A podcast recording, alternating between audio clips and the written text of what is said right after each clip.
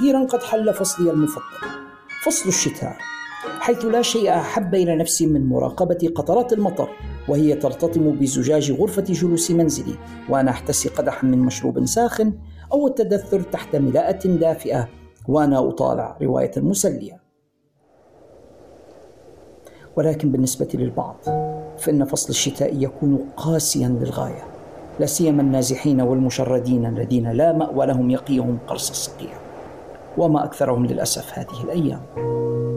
لذلك إن كان بمقدورك التبرع بما لديك من ملابس شتوية زائدة عن حاجتك أو ببطانيات أو بأفرشة أو بنقود لشراء أجهزة تدفئة وكنتم داخل ليبيا فاتصلوا بجمعية عائشة أم المؤمنين رقم 092 607 33 40 أو 091 431 45 20 السيد فرج عمر أو بالسيد يونس علي جودر رقم 094 323 48 98 حيث سيقومون بإذن الله بإيصال تلك الأشياء إلى محتاجيها.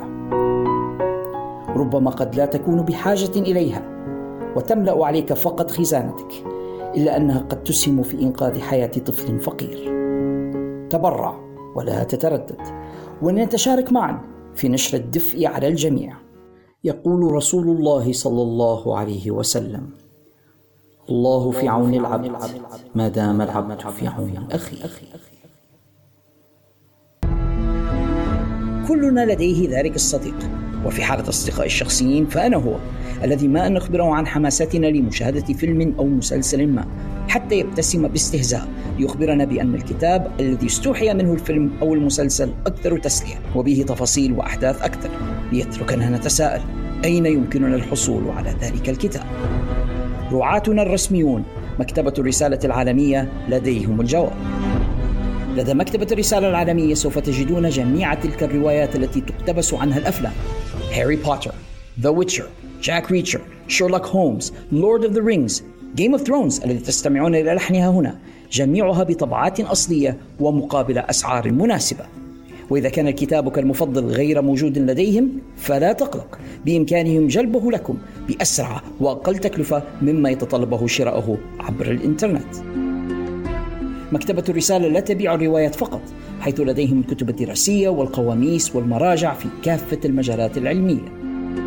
وإذا لم يكن بمقدورك الذهاب بنفسك إلى المكتبة أيضا لا تقلق فلديهم خدمة التوصيل كذلك. فماذا تنتظرون؟ عالم من المعرفة ينتظركم بمكتبة الرسالة العالمية. زوروا صفحتهم في وصف هذه الحلقة واتصلوا بهم للحصول على ما تريدون من الكتب. فقط أخبروهم أنكم من مستمعي البودكاست وبأن البروف هو من أرسلكم. مكتبة الرسالة العالمية جسركم إلى المعرفة العالمية.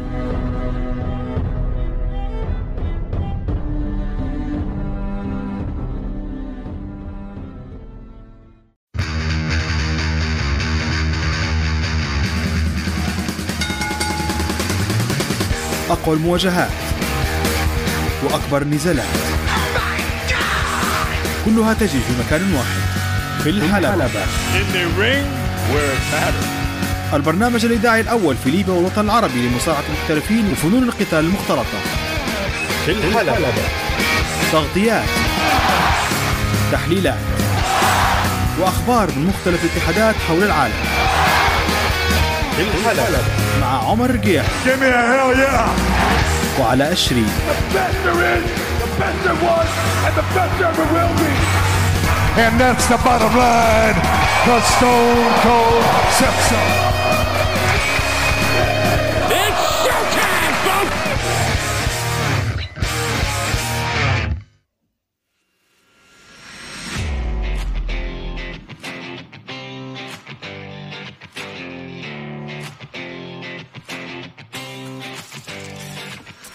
بسم الله الرحمن الرحيم أعزائي المستمعين في كل مكان. السلام عليكم ورحمة الله وبركاته. وأهلا وسهلا بكم في حلقة جديدة من البودكاست الأقوى في ليبيا والعالم العربي لمصارعة المحترفين. بودكاست في الحلبة. In the ring where it matters. تأتيكم كما العادة من استديوهات منزل المتواضع هنا في عنزارة بطرابلس الليبية معكم من هناك محدثكم The Prof علاء الشريف. أرحب بكم أصدقائي المستمعين في هذه الحلقة الجديدة من البودكاست الحلقة 112 والتي تأتيكم عبر Anchor dot FM ومنصاته المتعددة Google Podcast Apple Podcast Spotify وبقية منصات الاستماع الأخرى. كذلك يمكنكم الاستماع إلينا عبر قناتنا على يوتيوب قناة خارج الصندوق للإنتاج الإعلامي ويمكنكم أحيانا الاستماع إلينا عبر أثير الموجة الترددي 96.9 FM في مدينة طرابلس قناة الواي FM صوت الشباب. فأيا ما كانت الوسيلة التي اخترتموها للاستماع إلينا عبرها؟ وحيثما كنتم في أرجاء هذا العالم الفسيح أرحب بكم جميعا. فردا فردا وأشكركم لاختياركم إياي كرفيق لكم في الفترة المقبلة للاستماع إلي وأنا أثرثر حول شؤون وشجون هذا العالم المجنون عالم مصارعة المحترفين فمرحبا بكم جميعا فردا فردا. ولكن بالطبع لابد لنا أن نبدأ الحلقات بتحية وشكر أصدقاء البودكاست المميزين. أولئك الذين هم دوما يبعثون إلينا بأسئلتهم واستفساراتهم وملاحظاتهم ومقترحاتهم ولولا تشجيعهم الدائم لما كان في مقدورنا الاستمرار. ومن أمثلة هؤلاء على سبيل الذكر لا الحصر الشقيقان التوأمان حسن وحسين عبد الله من مدينة طرابلس الليبية كذلك في مدينة طرابلس أصدقاؤنا محمد عصام أشرف الفرجاني هاشم صولا وحسام ثمان طغمان. في مدينة زليتن صديقانا عبد المجيد أبو عزة ومحمد عبد السلام. في مدينة مصراتة صديقنا هدي الأحجل. في مدينة بنغازي صديقنا خليفة الحاسي. نخرج من القطر الليبي إلى تونس وصديقنا ياسين إبالة في الجزائر صديقانا أسامة ضياء وأشرف جعفر. في المغرب لدينا بسم الله ما شاء الله عدد كبير من الأصدقاء. أطلقت عليهم لقب الكتيبة المغربية. معنا أشرف جعفر أيوب صابر J Styles وزعيمهم عزيز تارجاريان. نتوجه إلى مشرق العالم العربي ومن مصر صديقانا محمد عبد الحميد ومصطفى زارع. في سوريا صديقانا حمزة هيثم وركان نجمي. في الأردن صديقنا المميز محمد المبيضين. في السعودية صديقنا هاشم الحربي والرائع أحمد الشهري. وفي البحرين صديقنا حسن البلوشي. هؤلاء وغيرهم الكثير هم أصدقاء هذا البودكاست. ولولا ضيق الوقت وخوف أن أنسى بعض الأسماء لأسميت المزيد منهم ولكن يكفي أن يعلم كل شخص منهم بأن له في قلب مقدم هذا البودكاست مكانة كبيرة جدا. فأشكرهم جميعا وأشكركم على استماعكم إلى هذه الحلقة من بودكاست في الحلبة. In the ring where it matters. بودكاست في الحلبة أصدقائي الذي يعد البودكاست الأول في ليبيا إن لم يكن الوحيد الذي يتكلم عن هذا المجال تحديدا مجال مصارعة المحترفين.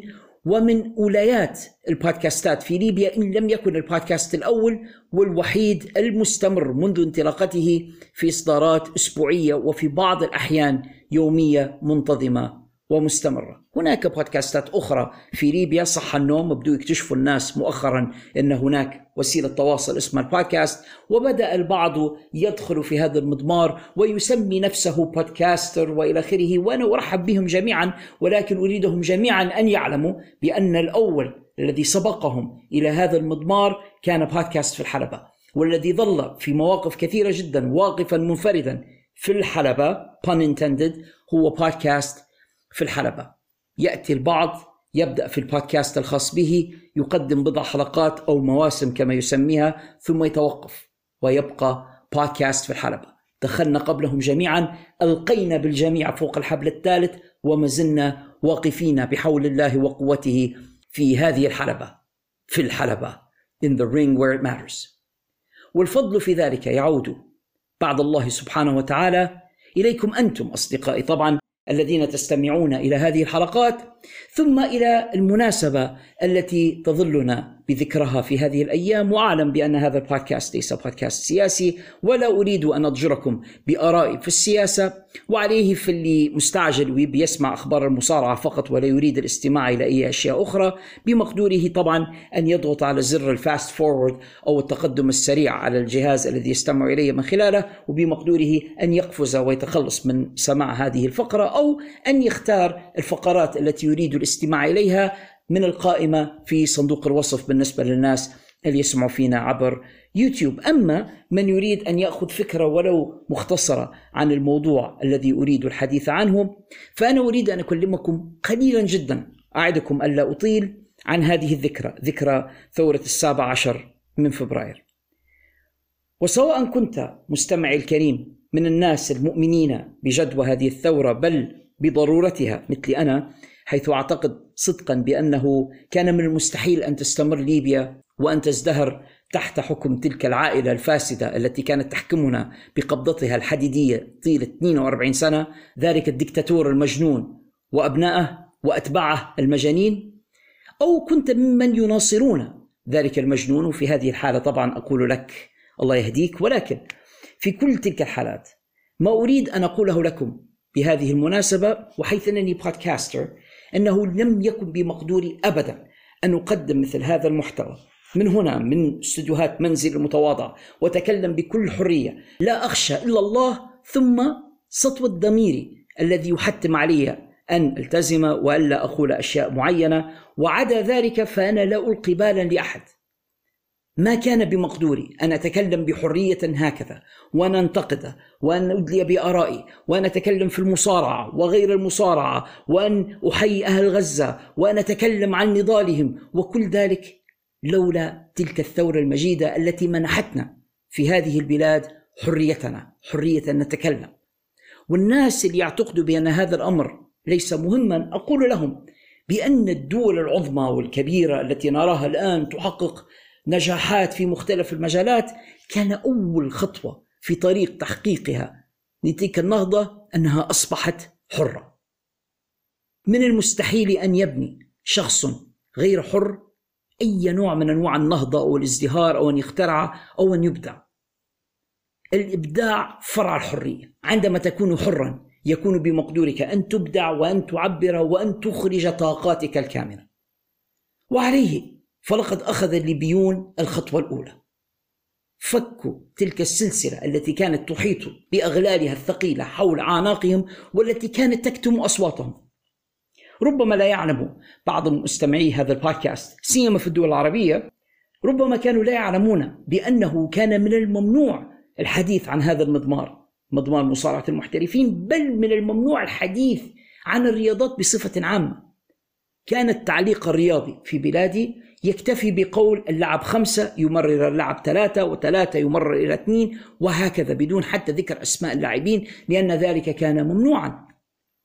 أما المصارعة فكان تعاطيها أشبه ما يكون بمواد إباحية أو قليلة الأدب. لا نستطيع هكذا بشكل مفتوح أن نتكلم عن المصارعة أو أن نشاهدها في وسائل الإعلام الخاصة بنا لأنها كانت لا تعرضها أصلا وكانت علاقتي أنا وأصدقائي في فترة الطفولة عندما كنا نحاول الحصول على مواد لها علاقة بالمصارعة مجلات أو أشرطة وإلى آخره كمن يتعاطى مواد ممنوعة كنا نتبادلها في الخفاء ومن تحت الأدرج ومن تحت المقاعد في المدرسة خشية أن يكتشفنا أحد لأنها كانت زي ما قلت لكم ممنوعة. فالدكتاتور كان يمنع المصارعة ويعتبرها رياضة وحشية. أما فكرة المواطن الإعلامي يعني المواطن الذي يمتلك منصة حرة ويعبر منها عن آرائه في مختلف المجالات فذلك كان من رابع المستحيلات إن لم يكن من خامسها.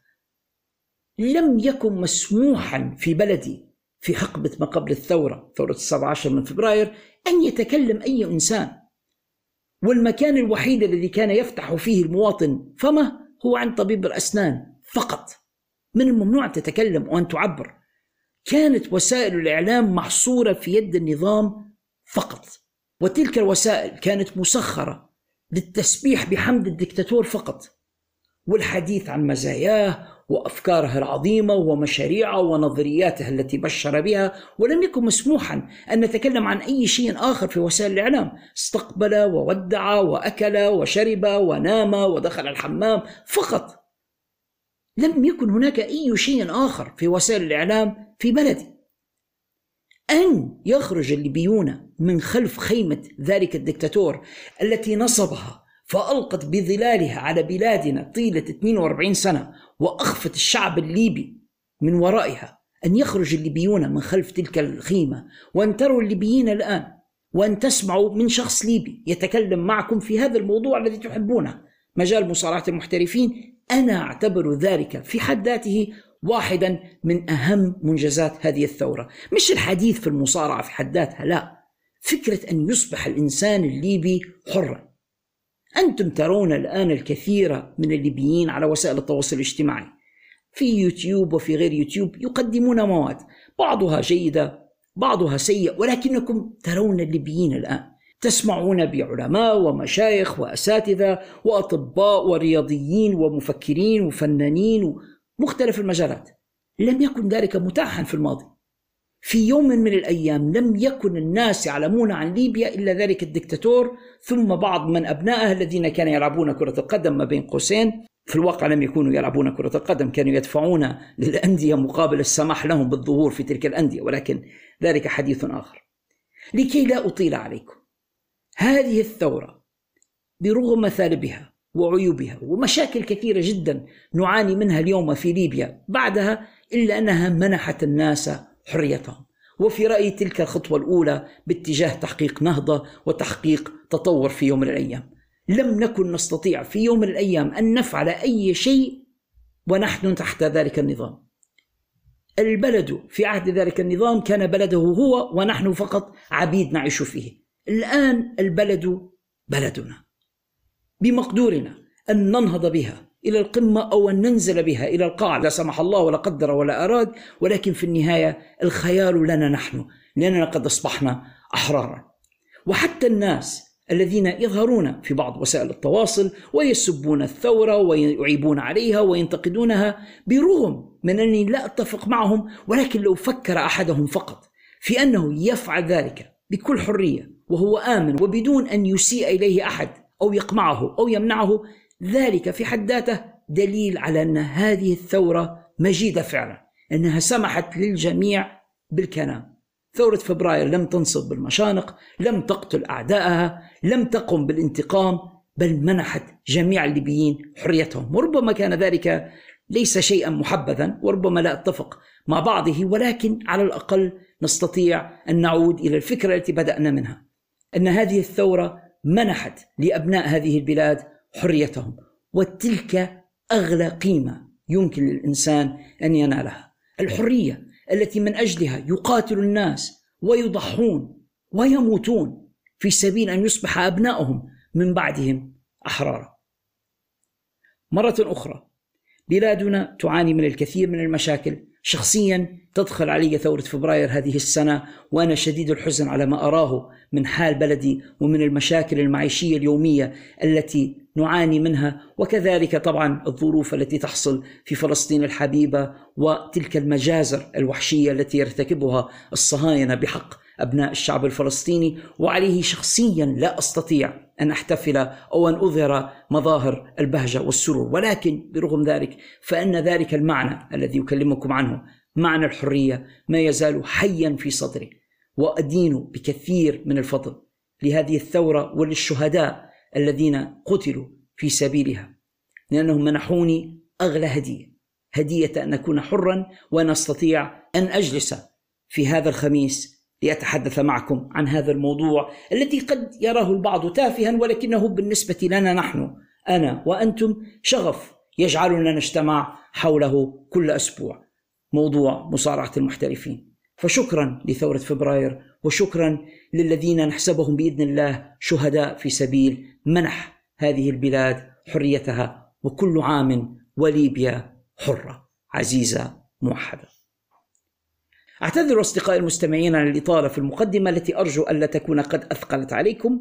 ومن بعدها فلدينا الكثير والكثير من الموضوعات التي نريد الحديث عنها في هذا الأسبوع. فعالم مصارعة المحترفين كما هو الحال دائما يشتعل. فإذا كنتم مستعدين للاستماع إلى ما لدي اجلبوا ما لديكم من المشقشقات ومن المشاريب ما عدا البيبسي والكوكاكولا وبقية المواد التي اتفقنا على مقاطعتها. اجلبوها جميعا ثم تجمعوا حولي لأن لدينا الكثير لنتحدث عنه في هذه الحلقة. إذا كنتم مستعدين هيا بنا معا إلى أولى فقرات هذه الحلقة من البودكاست. Let's get it on.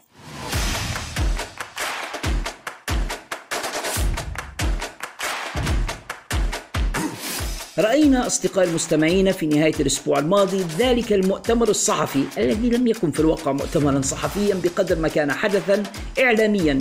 شهد الكثير من الضجة ومن الجلبة الذي أقامه ال WWE في مدينة لاس فيغاس نيفادا على هامش إقامة بطولة The Super Bowl اللي هو نهائي بطولة كرة القدم الأمريكية The NFL في ذلك المؤتمر الصحفي بين قوسين حصلت المواجهة ما بين كودي رودز ورومان رينز وقاطع ذلك كله The Rock الذي مد يده على كودي رودز وصفعه على وجهه قبل أن نرى تدخل سيث رولينز وانحيازه إلى صف كودي رودز وكل تلك المشاكل التي حصلت في المؤتمر الصحفي الذي كنت قد غطيته في حلقة طارئة من البودكاست قدمتها مع زميلي المبدع خالد الشريف وبمقدور من فاتته تلك الحلقة أن يعود إليها في قائمة الحلقات. بعد ذلك الحدث أقامت دبليو حلقة نايت سماك داون والتي توقع الكثيرون أن تقدم بعض الإجابات عن التساؤلات التي طرحت بعد المؤتمر الصحفي إلا أن الحلقة لم تقدم لنا ما يكفي من الإجابات.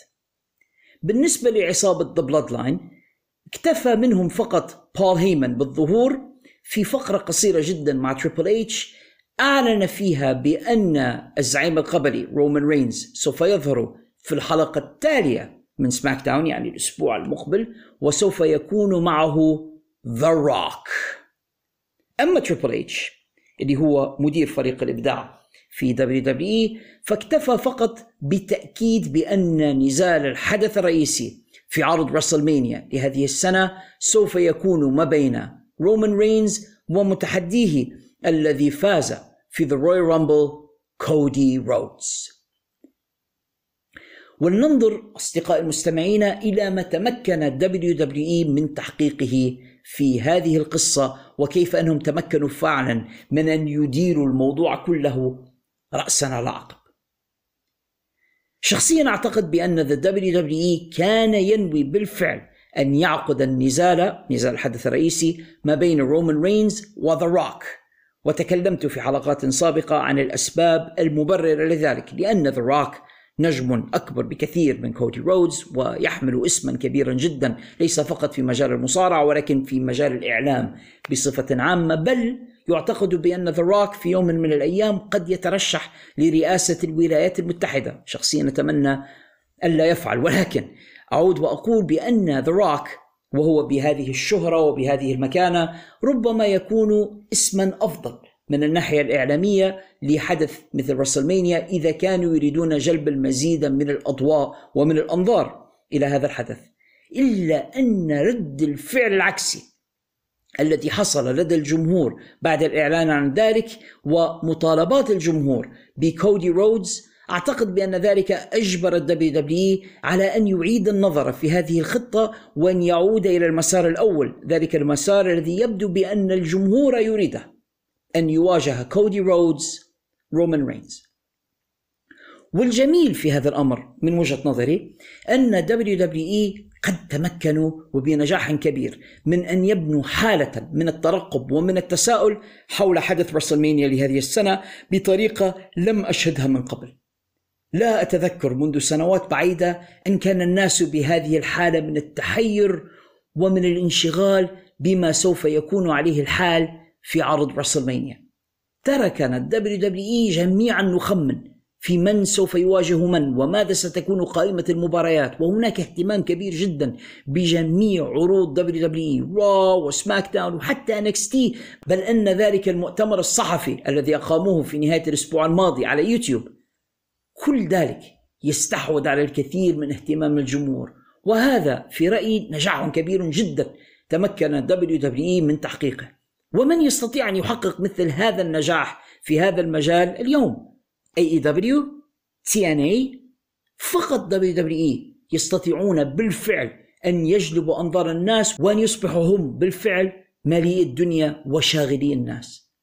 حتى مع الإصابات التي اعترت بعض نجوم الاتحاد وحتى مع المشاكل التي حصلت برغم كل ذلك يتمكن ال WWE من أن يجعل حدث ال WrestleMania الحدث الأكثر اهتماما لدى الجمهور في العالم كله. والدليل هذا البودكاست والموضوعات التي نتكلم عنها. بالنسبة لنزال الحدث الرئيسي في WrestleMania لحد الآن وحسب إعلان تريبل اتش يبدو بأنه سوف يكون الآن كودي رودز ضد رومان رينز ولكن أعتقد بأن دوين ذا روك جونسون سوف يكون له دور ما في هذا النزال ولم يتضح بعد ما الذي سوف يكونه هل سوف يكون نزالا ثلاثيا ما بين ذا روك رومان رينز and كودي أم سوف يكون كما يلمح البعض نزالا ثنائيا؟ كودي رودز وسيث رولينز ضد رومان رينز ذا روك أم سوف يكون نزالا رباعيا؟ لحد الآن الصورة غير واضحة وما زال أمام ذا دبليو دبليو اي قرابة الشهرين الكاملين من أجل أن ينظموا هذا الأمر وأن يتوصلوا إلى قصة موضوعية ما تقنع الجمهور بما سوف يفعلونه. شخصيا لا أتمنى أن أرى كودي رودز وسيث رولينز في مباراة ثنائية ضد ذا روك ورومان رينز كحدث رئيسي في WrestleMania أعتقد بأن هذا ليس هو الحل. وكيف نحسم الأمر في نزال ثنائي؟ النزال الرباعي سوف يكتنفه الكثير من الفوضى. لا أتمناه كذلك. النزال الثلاثي رأيناه بالفعل في WrestleMania 20 تريبل اتش شون مايكلز وكريس بنوا وفي WrestleMania 30 ما بين راندي أورتن دي باتيستا ودانيال براين الذي نعرفه الآن باسمه الحقيقي براين دانيلسون في AEW هل سوف يعيدون الكرة هذه المرة كذلك ويضعون كودي رودز في نزال ثلاثي ضد رومان رينز ذا روك الأمر يبدو منطقيا ولكنني أيضا لا أتمناه.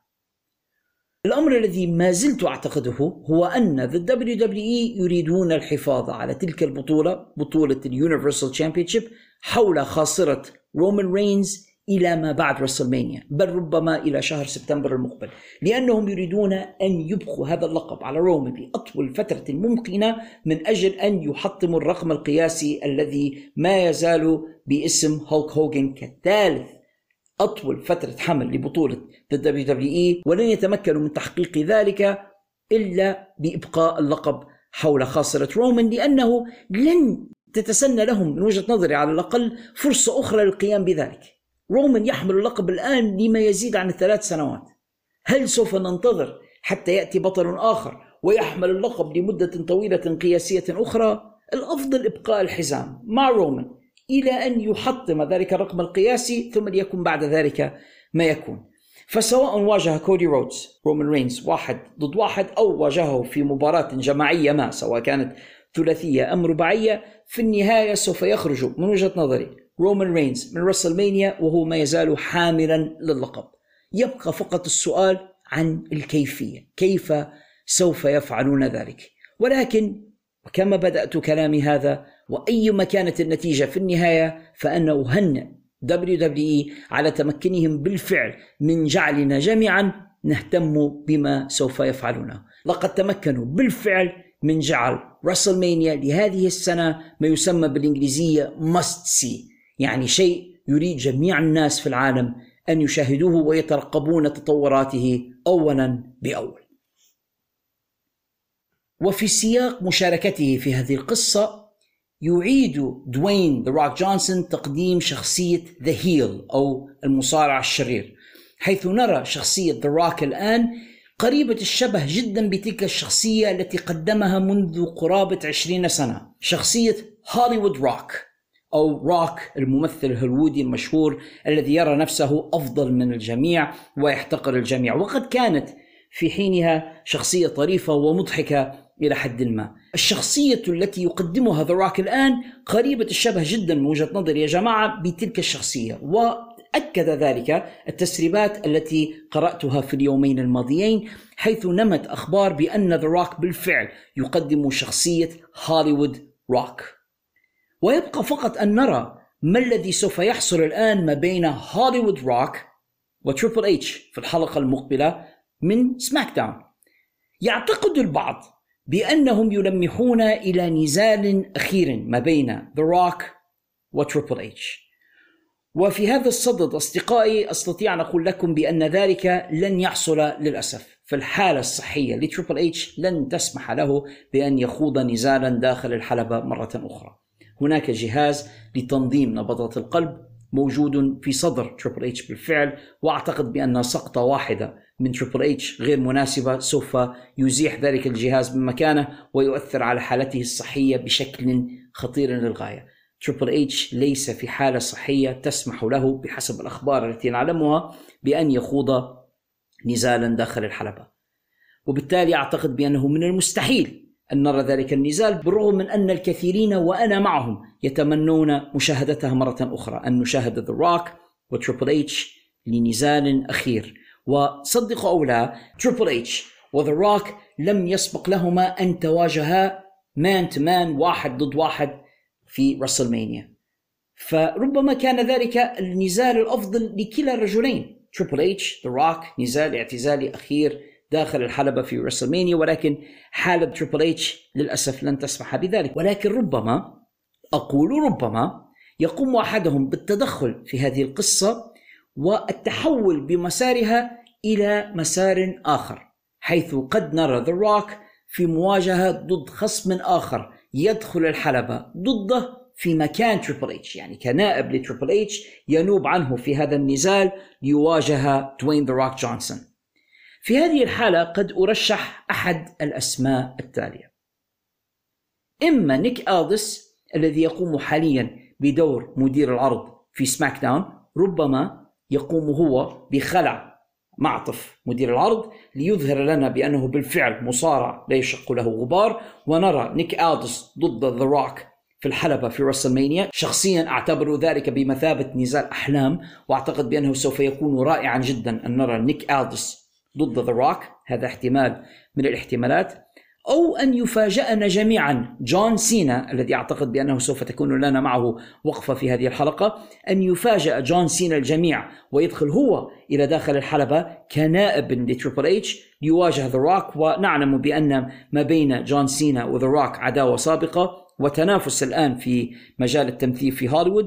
تخيلوا أن يتواجه جون سينا ذا روك قد يكون ذلك أمر رائع.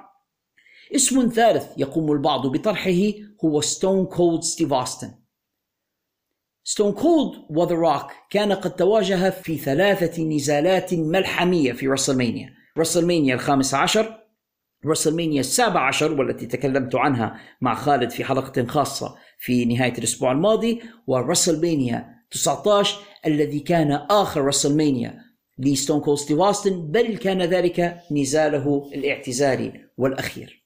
تخيلوا أن يخرج ستون كولد ستيف أوستن من الاعتزال لمواجهة ذا روك هذه المرة كنائب عن تريبل اتش من أجل أن يخرج ذا روك الذي تحول بالفعل إلى شخصية المتنمر المتسلط المتباهي الذي يحتقر الجميع والذي يحاول الاستخفاف بالجميع. تخيلوا أن يطل علينا كودي رودز ويأخذ الميكروفون ثم يقول عندما قلت لكم بأنني أخذت استشارات من أناس آخرين فأنا كنت أتكلم عن وهنا نسمع صوت الزجاج الذي يتحطم قبل أن يخرج إلينا. ستون كولد ستيف أوستن ويقول بأنه هو الذي أشار على كودي رودز بأن يصر على نزاله ضد رومان رينز وبأنه هو أي ستون كولد ستيف أوستن سوف يتحدى ذا روك في نزال أخير في رسلمانيا لا أقول لكم بأن هذا ما سوف يحصل ولكنه من باب ال fantasy booking أو من باب التنظيم الخيالي للنزالات وللاحتمالات ولما لا كل الاحتمالات مفتوحة وكما يقولون never say never. Never say never هذه التي قالها ستون كولد ستيف نفسه في لقاء كان قد أجري معه منذ يومين فقط عبر موقع ESPN عندما سئل عن احتمال عودته إلى الحلبات ومشاركته في رسلمانيا حيث قال ابدا لا تقل ابدا أنا منفتح جدا على الفكرة وإن نفى ستون كولد احتمال أن يواجه ذا روك وقال بأنني في تلك الحالة أنا وهو سوف نؤدي نزالا بطيئا جدا. فذا روك ليس في حالته وأنا لست في حالتي ولا أعتقد بأن بمقدورنا أن نقدم نزالا يرتقي إلى مستوى ما كنا نقدمه زمان. إلا أن ستون كولد في ذلك اللقاء كشف عن رغبته في مواجهة مصارع نجم آخر هو سي إم بانك. نعم أصدقائي المستمعين أخيرا تحدث ستون كولد ستيف أوستن عن سي إم بانك بشكل مباشر وقال بأنه معجب جدا ببانك كما ان بانك يكن له الكثير من الاحترام ويعتقد ستون كولد ستيف اوستن بأن بمقدور بانك أن يتلقى على الأقل Stone Cold Stunner وقال بأنه أعتقد بأن بمقدوري أنا وبانك أن نقدم نزالا جيدا إذا كانت حالته اللياقيه تسمح بذلك. وهذا يفتح الباب أمام الكثير من التساؤلات ومن الاحتمالات. في البداية كان الجميع يعتقد وأنا معهم بأن سي إم بانك سوف يواجه سيث رولنز وكنا نعد أنفسنا لنزال قمة ما بين هذين النجمين الكبيرين سي إم بانك وسيث رولنز ثم تعرض سيث رولنز إلى إصابة وبعده تعرض سي إم بانك إلى إصابة وتم إلغاء أو على الأقل تأجيل ذلك النزال إلى وقت آخر. يعتقد الآن بأن حالة سيث رولنز سوف تسمح له بالعودة إلى الحلبة لتقديم نزال في رسلمانيا شريطة أن يحمي نفسه منذ الآن وإلى ذلك الوقت. كما يعتقد بأن خصم سيث رولنز في ذلك النزال سوف يكون درو ماكنتاير. درو ماكنتاير الذي يقدم شخصية الشرير الرائع في WWE هذه الأيام ويبدو بأنه قد أعاد توقيع عقد جديد مع WWE حيث أظهرت بعض الوثائق التي تسربت بأن درو ماكنتاير سوف يكون مشاركا مع WWE في عدد من الأحداث المستقبلية ما بعد رسلمانيا ما يعني بأنه قد أعاد التوقيع مع الشركة من جديد وأحسن صنعا إذ فعل. فأنا شخصيا لا أستطيع تصور درو ماكنتاير في أي شركة أخرى. يعتقد الآن بأن درو ماكنتاير هو الذي سوف يفوز في نزال The Elimination Chamber في بيرث الأسترالية نهاية هذا الشهر. وبعد ذلك سوف يكون هو المتأهل إلى نزال الحدث الرئيسي لليلة الأولى ضد سيث رولنز هذا يترك سي ام بانك بدون خصم في رسلمانيا في حال استطاع أن يعود إلى الحلبات. جميعنا يعلم بأن سي ام بانك مصاب. وهذا أعتقد بأنه حقيقي ليس من باب السيناريو. ولكن إذا كان هناك أي نوع من الخيال أو الوهم أو التمثيل في حالة سي ام بانك فليس في كونه مصابا من عدمه بل في شدة تلك الإصابة. فنحن لا نعلم إذا كان هناك بالفعل تمزق شديد في العضلة الثلاثية عند سي أم بانك أم أنه مجرد شد عضلي أو ربما تمزق بسيط أو شيء يستدعي فقط بعض الراحة قبل أن يتمكن من العودة إلى الحلبات. وغاية القول أننا نستطيع أن نقول بأننا لا نعلم حقيقة إصابة سي أم بانك وهناك البعض على وسائل التواصل ممن يرددون نظرية مؤامرة مفادها بأن بانك ليس مصابا أصلا وبأن بانك وال WWE يدعون إصابته من أجل إبعاده عن نزال سيث رولينز ووضعه في قصة أخرى. جانب مني يتمنى أن يكون ذلك حقيقيا وبأن نرى سي ام بانك في WrestleMania هذه السنة. وتخيلوا أن يكون ذلك ضد ستون كولد ستيف أوستن. تكلمت عن هذا الاحتمال في حلقات سابقة من البرنامج وسأعيد مرة أخرى ولو بسرعة رأيي في الأمر. لدينا نجمان كل منهما يعد رمزا لمرحلته. بالنسبة لستون كولد ستيف أوستن كان رمز مرحلة The Attitude Era. في WWE سي ام بانك كان رمز المرحلة التالية سنوات 2010 وصولا إلى 2013 أعتقد بأن سي ام بانك لم يكن له منافس أو مثيل في WWE بل في الصناعة بمجملها.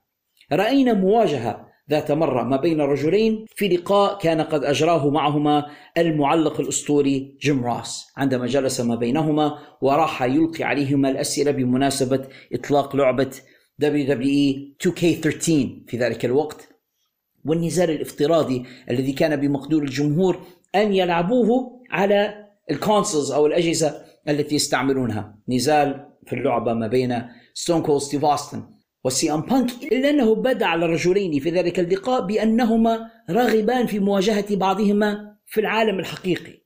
إلا أن ترك سي ام بانك ل WWE في ذلك الوقت منع حصول ذلك. الفرصة مواتية الآن. سي ام بانك في WWE ستون كول ستيف اوستن ما زال مقيدا مع ال WWE بعقد أساطير. يعني الرجلان يعملان في نفس الشركة.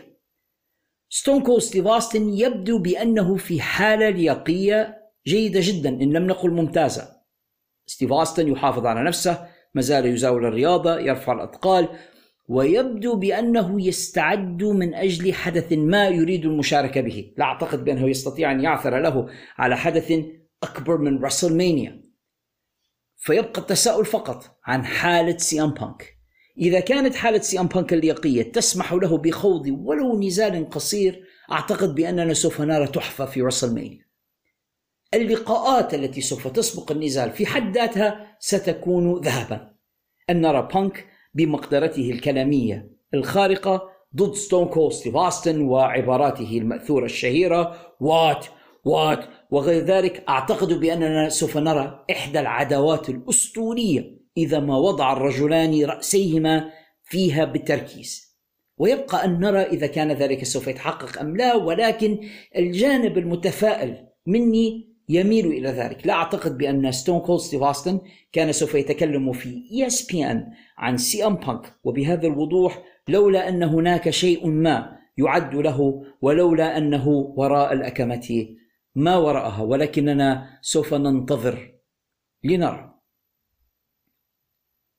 أما سيث رولينز فلقد تواجه في الحلقة الماضية من عرض Monday Night Raw في لقاء مع كودي رودز تكلم فيها عن ضرورة أن ينهي كودي رودز قصته وبأن سيث رولينز كان عضوا سابقا مع رومان رينز في عصابة The Shield وبأنه هو أي سيث رولينز سوف يكون بمثابة shield أو الدرع لكودي في مواجهته ضد رومان رينز وبأنه سوف يحميه من عصابة السلالة The Bloodline. هذا الحقيقة يفتح الباب أمام الكثير من الأسئلة كذلك. هل يعني ذلك؟ بأن سيث رولينز سوف يرافق كودي رودز إلى الحلبة عندما يخوض نزاله ضد رومان رينز في الليلة الثانية من WrestleMania. سيكون سيث رولينز مرافقا له ينتظره في الخارج ويقوم بحمايته. أم أنه سوف يكون شريكا له في نزال ثنائي ما سيقيمه ال WWE إما في بيرث الأسترالية ضمن عرض Elimination Chamber أو في WrestleMania.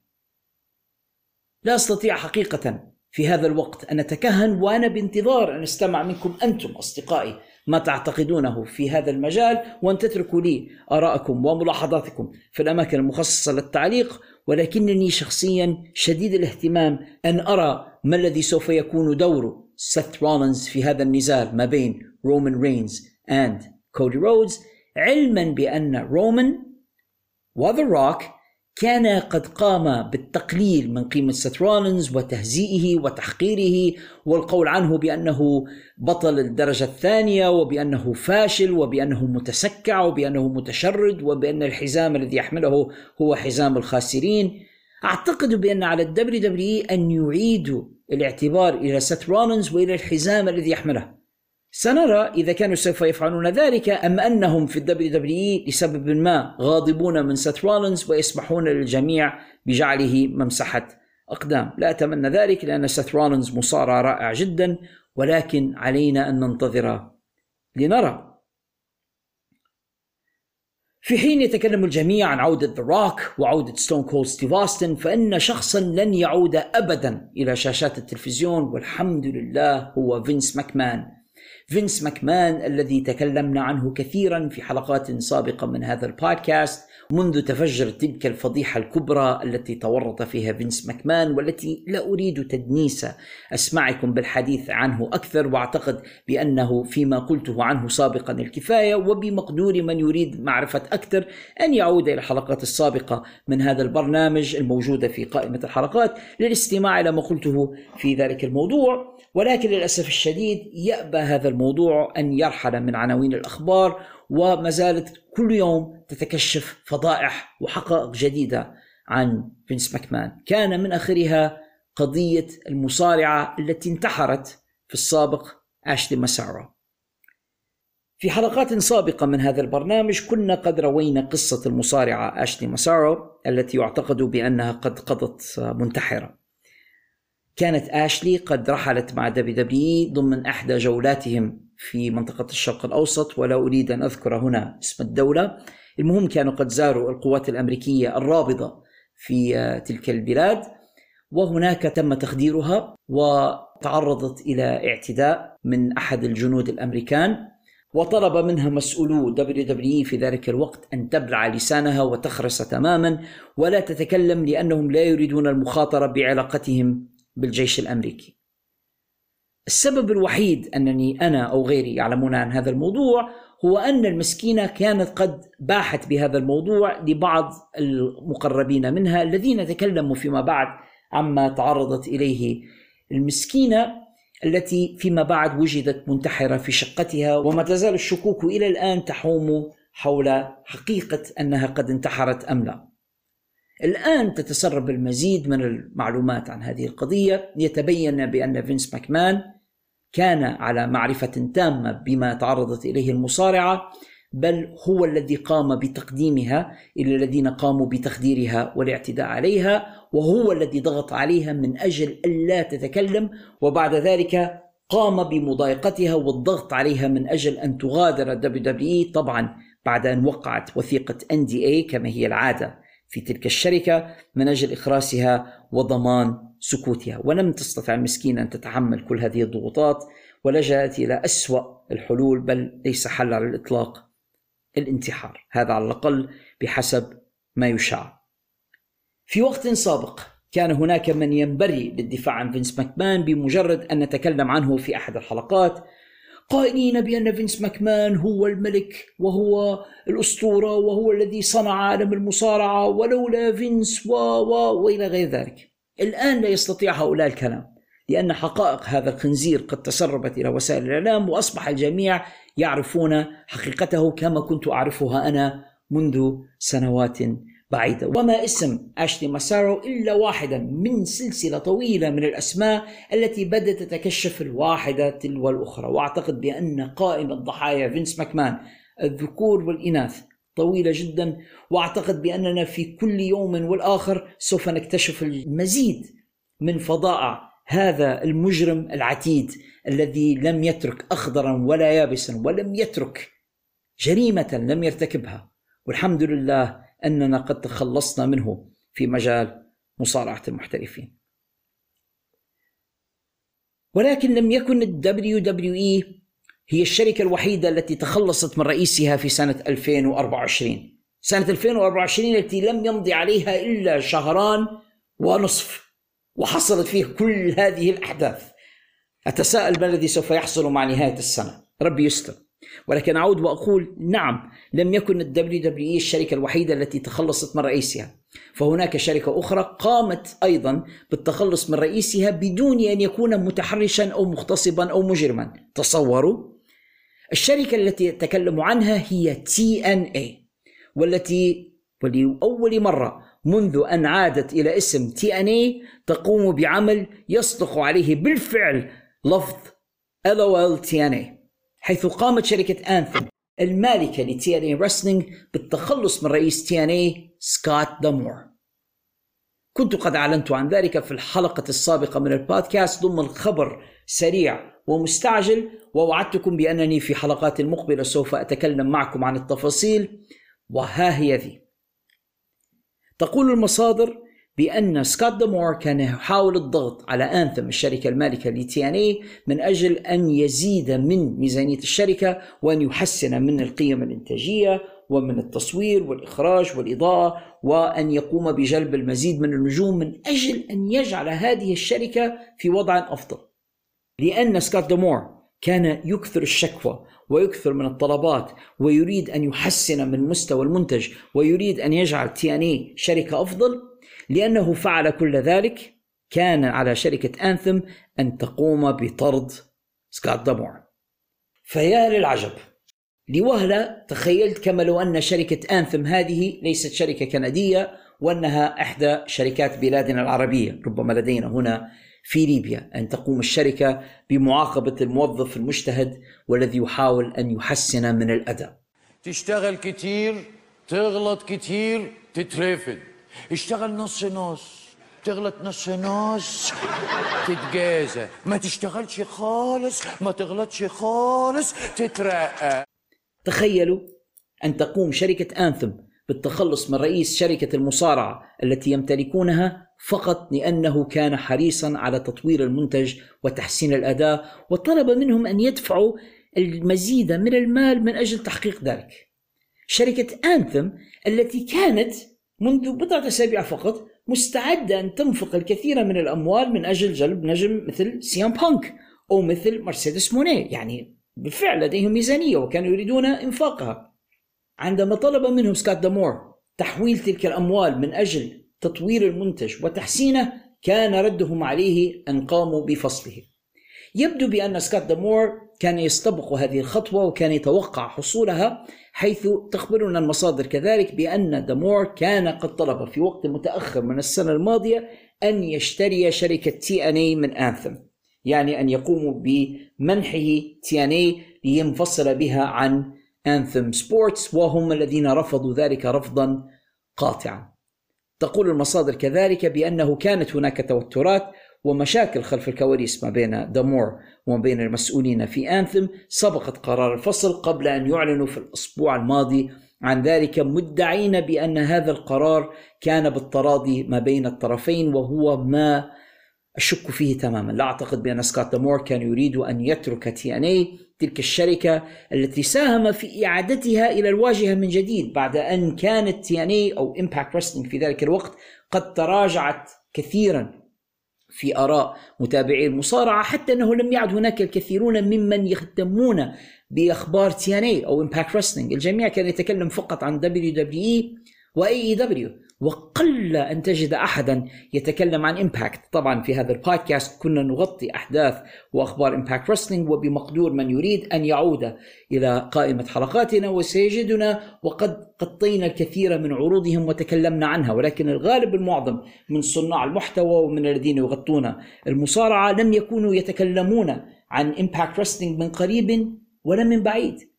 سكوت دامور هو الذي تمكن من تحسين علاقة TNA أو Impact بشركات المصارعة الأخرى وبنى علاقة جديدة ما بين الشركة وما بين الجمهور وتمكن من جلب نجوم جدد إلى الشركة وبدأ كما أنه سوف ينطلق بهم إلى الأمام إلا أن جزاءه كان جزاء السنمار أتعرفون قصة السنمار؟ كان بحسب ما تخبرنا به الأسطورة العربية مهندسا عجيبا كان قد انتدبه الملك النعمان بن المنذر من أجل أن يبني له قصرا لم ترى العرب له مثيلا. ففعل. إلا أنه أخبر الملك النعمان بأن هناك موضع في القصر به لبنه لو أزاحها من مكانها لسقط القصر كله. فكان جزاؤه أن قام الملك النعمان بقتله لكي لا يفشي ذلك السر. فأصبح مضربا للمثل. كلما رأينا شخصا أحسن في عمله ثم نال جزاء سيئا نقول ذلك جزاء السنمار. وكان ذلك هو جزاء سكوت دامور مع شركة Anthem التي قامت بطرده من منصبه مع TNA.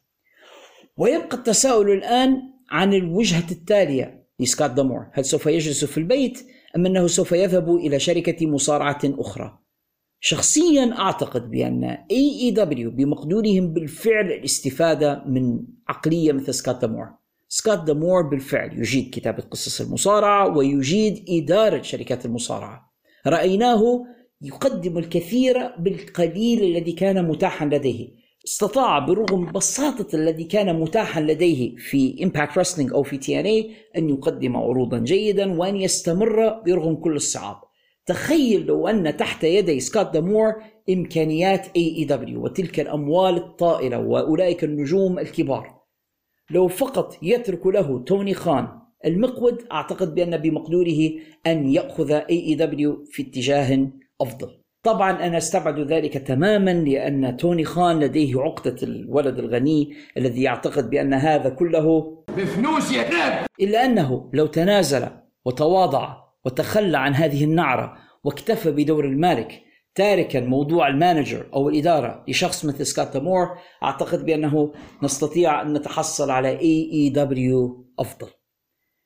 بالنسبة ل TNA وبعد مغادرة سكوت دامور فإن المدير الجديد شخص اسمه أنثوني تشيتشون وأنثوني تشيتشون هذا ليست لديه خبرة سابقة في مجال مصارعة المحترفين ولم يسبق له قط أن قام بإدارة شركة مصارعة وحتى قام بتنظيم نزال ولا أعرف صدقا كيف تتوقع شركة Anthem أن يتمكن شخص لم يسبق له إدارة شركة مصارعة أن ينجح في إدارة هذه الشركة تي إن اي التي عانت في السنوات الماضية من الكثير من المشاكل ومن كثير من سوء الإدارة وسوف تعاني المزيد منه الآن تحت هذه الشركة البخيلة التي لا تريد أن تنفق من ملياراتها الكثيرة على تحسين هذه الشركة والتي لم تسمح حتى للرجل الذي تمكن بالفعل من فك شفرة الشركة والعثور على طريقة استطاع بها أن يديرها في ظروف شبه مستحيلة تخلصت منه والآن تسلمها إلى شخص لا علاقة له على الإطلاق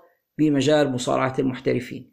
وأعتقد بأن الكثير من نجوم TNA الذين يدينون بالولاء لسكوت دامور أعتقد بان الكثيرين منهم سوف يغادرون الشركة بمجرد أن يتحرروا من عقودهم وأعتقد بأن TNA قد عادت من جديد إلى حالة الهبوط.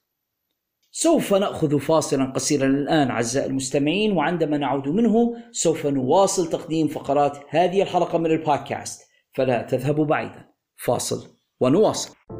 What many people don't realize is that it's at that moment when the bombs stop falling, when the dust has actually settled, that the vast majority of medical and mental health needs among children really begin to emerge.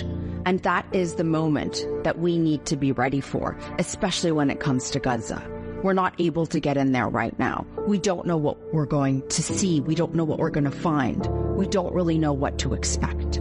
But we do know that there is one thing that is potentially worse than what Gaza's children are going through right now. And that would be that if at the moment that we are able to access them to provide them with everything it is that they need, we're not ready. And that's why we have to start positioning ourselves right now, today.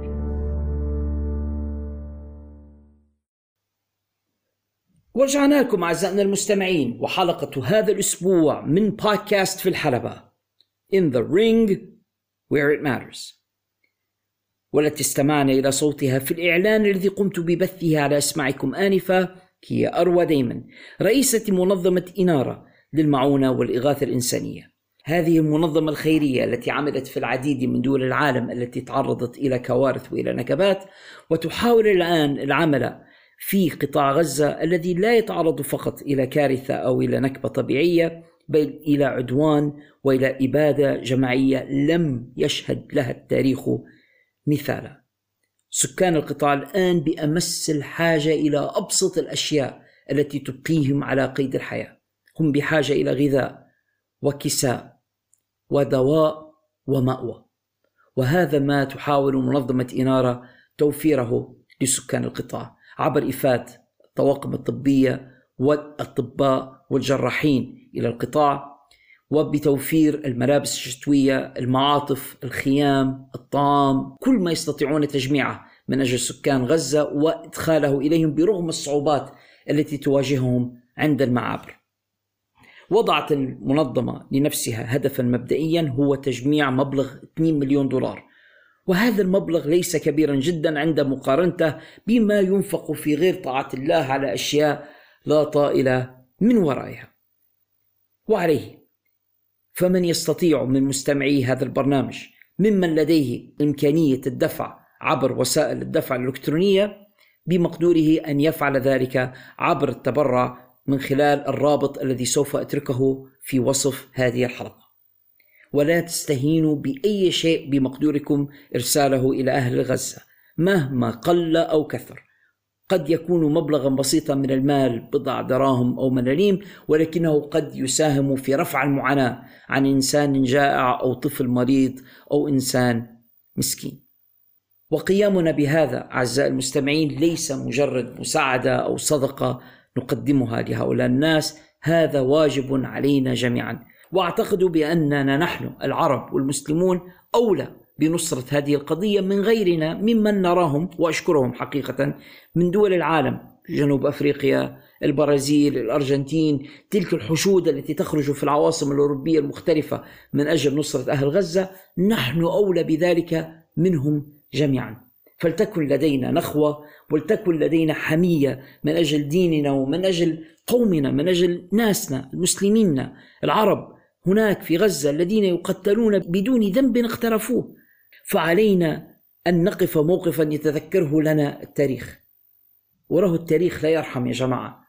سوف يذكر التاريخ في صفحاته في يوم من الأيام أن شعبا مسالما قتل بدون رحمة بينما وقف إخوانهم من حولهم يتفرجون عليهم بل وأغلقوا عليهم الأبواب والمعابر ولم ينصرهم. ما زالت الفرصة أمامنا لفعل الشيء الصواب. أتمنى أن يبلغ صوتي أهل الخير منكم وأن نتعاضد جميعا من أجل مساعدة أهلنا في غزة. ولا يتوقف دورنا فقط أعزائي المستمعين عند تقديم المساعدات المالية والعينية. مع أن ذلك مهم جدا ولكن هناك أدوار أخرى بمقدورنا القيام بها. ومن أهمها الدعاء. فارفعوا أيديكم وادعوا وابتهلوا إلى الله سبحانه وتعالى خاصة في الساعات المفترجة والساعات التي يرجى أن تكون ساعات استجابة من أجل أهلنا هناك. كذلك يمكنكم المساعدة عبر مقاطعة منتجات والسلع الشركات التي تؤيد العدوان وما أكثرها للأسف. أعتقد بأن منتجات تلك الشركات تملأ ارفف الدكاكين والمحلات في بلداننا من بيبسي كولا وكوكا كولا وغيرها من المشروبات الغازية ومن المأكولات والوجبات السريعة وغيرها المتواجدة بكثرة في عواصم وفي مدن بلداننا ونرى عناوين محلاتها أمامنا تقريبا في كل مكان. وللأسف ما يزال الناس يرتادون تلك المحلات ستاربكس وما ستاربكس وماكدونالد هم لا يحسنون حتى النطق الصحيح لها ولكنهم يصرون على الأكل والشرب منها. لنقاطع تلك السلع وتلك المنتجات حتى يعلم مؤيدو العدوان بأن أهل غزة كذلك وراءهم من يدعمهم. هم نحن. هذا الشعب المسلم وهذا الشعب العربي الذي سوف يقاطع تلك المنتجات حتى يتوقف دعم هؤلاء للعدوان. مرة أخرى أتمنى أن يلامس صوتي هذا قلوبكم وأن يصل إلى نفوسكم وأن نتعاضد معا من أجل نصرة أولئك الناس. وفي النهاية أسأل الله العظيم رب العرش العظيم أن يعجل بالفرج وأن يحمي أهلنا هناك في غزة وأن ينصرهم على عدوهم وعدونا. اللهم آمين. ونعود إلى فقرات هذه الحلقة من البودكاست أعزائي المستمعين وشركة AEW AEW الذي شهدت الحلقة الماضية من عرضه داينامايت فوز الأسطورة ستينغ ومعه شريكه داربي آلن ببطولة الثنائيات في الاتحاد. وأعتقد بأن ذلك تمهيدا لنزال على بطولة الفرق الثنائية. سيدافع فيه ستينغ ومعه داربي عن البطولة بطولة الثنائيات ضد فريق The Young Bucks ولكن سوف تبقى إشكالية تبرير تحدي The Young Bucks لستينغ وداربي آلن على بطولة الثنائيات لأنهما أي The Young Bucks كانا خارج الصورة لفترة طويلة في حين أن شركة AEW يفترض بأنهم يعتمدون نظاما للتصنيفات. فكيف سوف تبرر الشركة الآن أن يتحدى The Young Bucks على بطولة الثنائيات بدون أن يكون ضمن نظام التصنيف؟ اللهم إلا إذا كانوا سوف يقولون بأن هذين المصارعين هما في نفس الوقت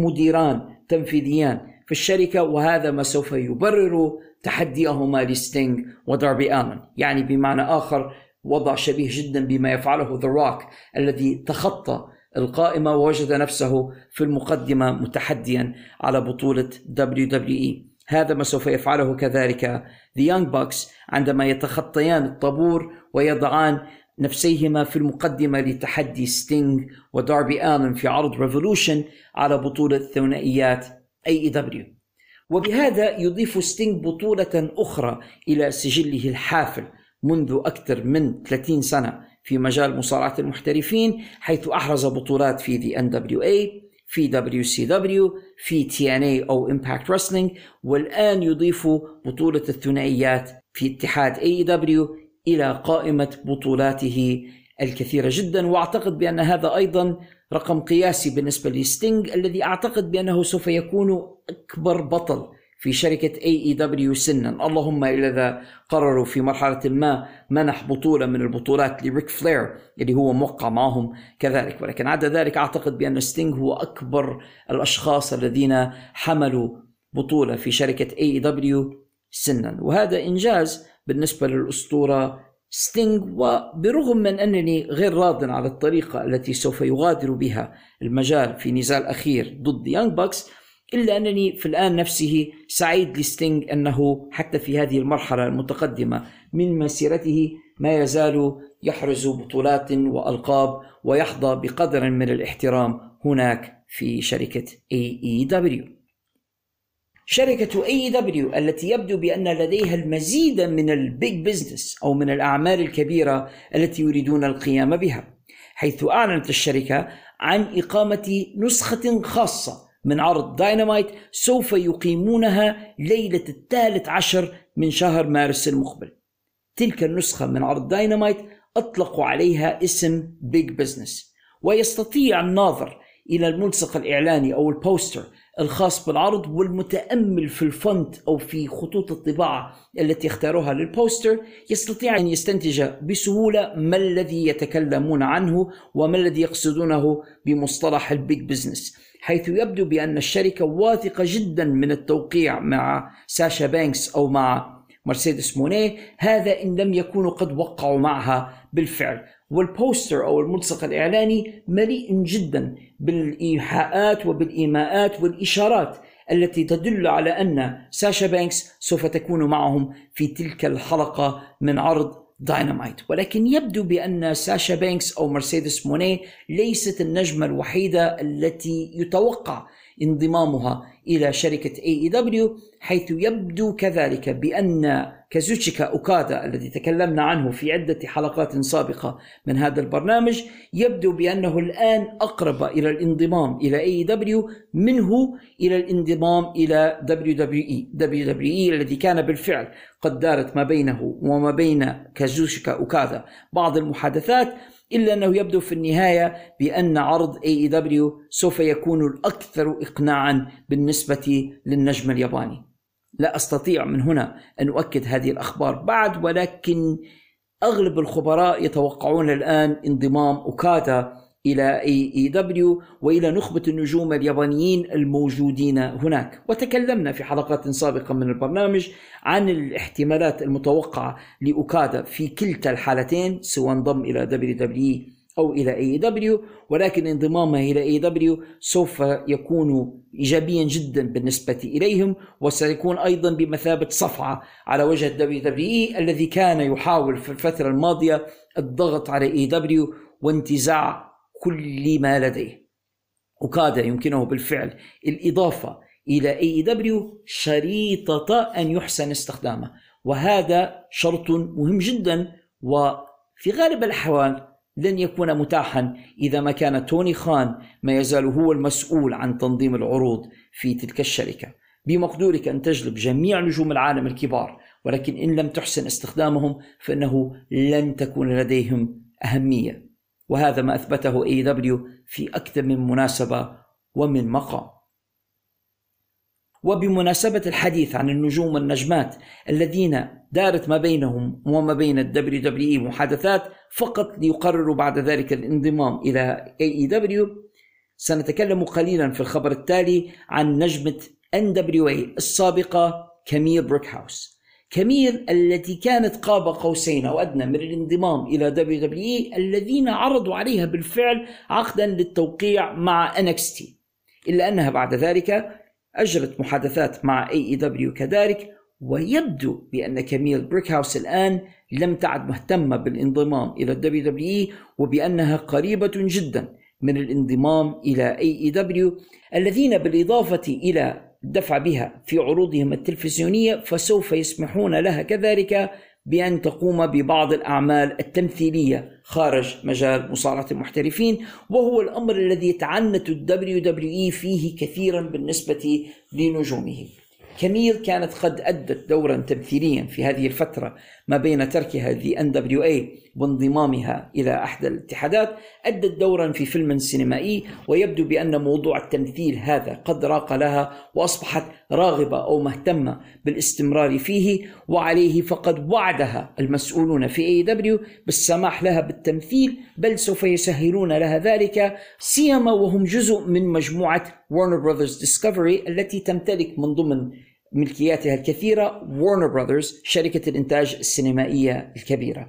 فإذا ما كانت كميل راغبة في استئناف مسيرتها كممثلة بالإضافة إلى عملها في مجال مصارعة المحترفين فربما يكون AEW المكان الأنسب لها. وبانضمام كميل إلى الكادر النسائي في AEW يصبح هذا الكادر أقوى وأقوى. لدينا توني ستورم ثاندر روسا سيرينا ديب ديانا بورازو تنضم إليهن ساشا بانكس أو مرسيدس مونيه وكميل يصبح لدينا بالفعل كادر نسائي ممتاز جدا بمقدوره منافسة الكادر النسائي في أي شركة أخرى.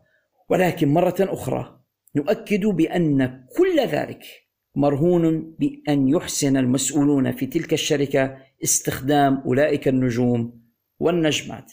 ولكن في المجمل هذه أخبار إيجابية بالنسبة لشركة AEW وأعتقد بأنه سوف يضع بعض الضغط كذلك على WWE وفي النهاية نحن المستفيدون عندما تكون هناك أكثر من شركة مصارعة تتنافس فيما بينها على تقديم أفضل ما لديهم ولكن أتمنى حقا ألا تعتمد كميل حصرا على شركة Warner Brothers Discovery لإنتاج أعمالها السينمائية. فهذه الشركة لديها سجل سيء جدا في إنتاج الأفلام من بطولة المصارعين. وما عليكم إلا النظر إلى تلك الأفلام التي من بطولة دوين ذا روك جونسون أو الأفلام التي من بطولة جون سينا ومن آخرها فيلم كان جون سينا قد مثل فيه إلا أن الشركة قررت عدم إطلاقه.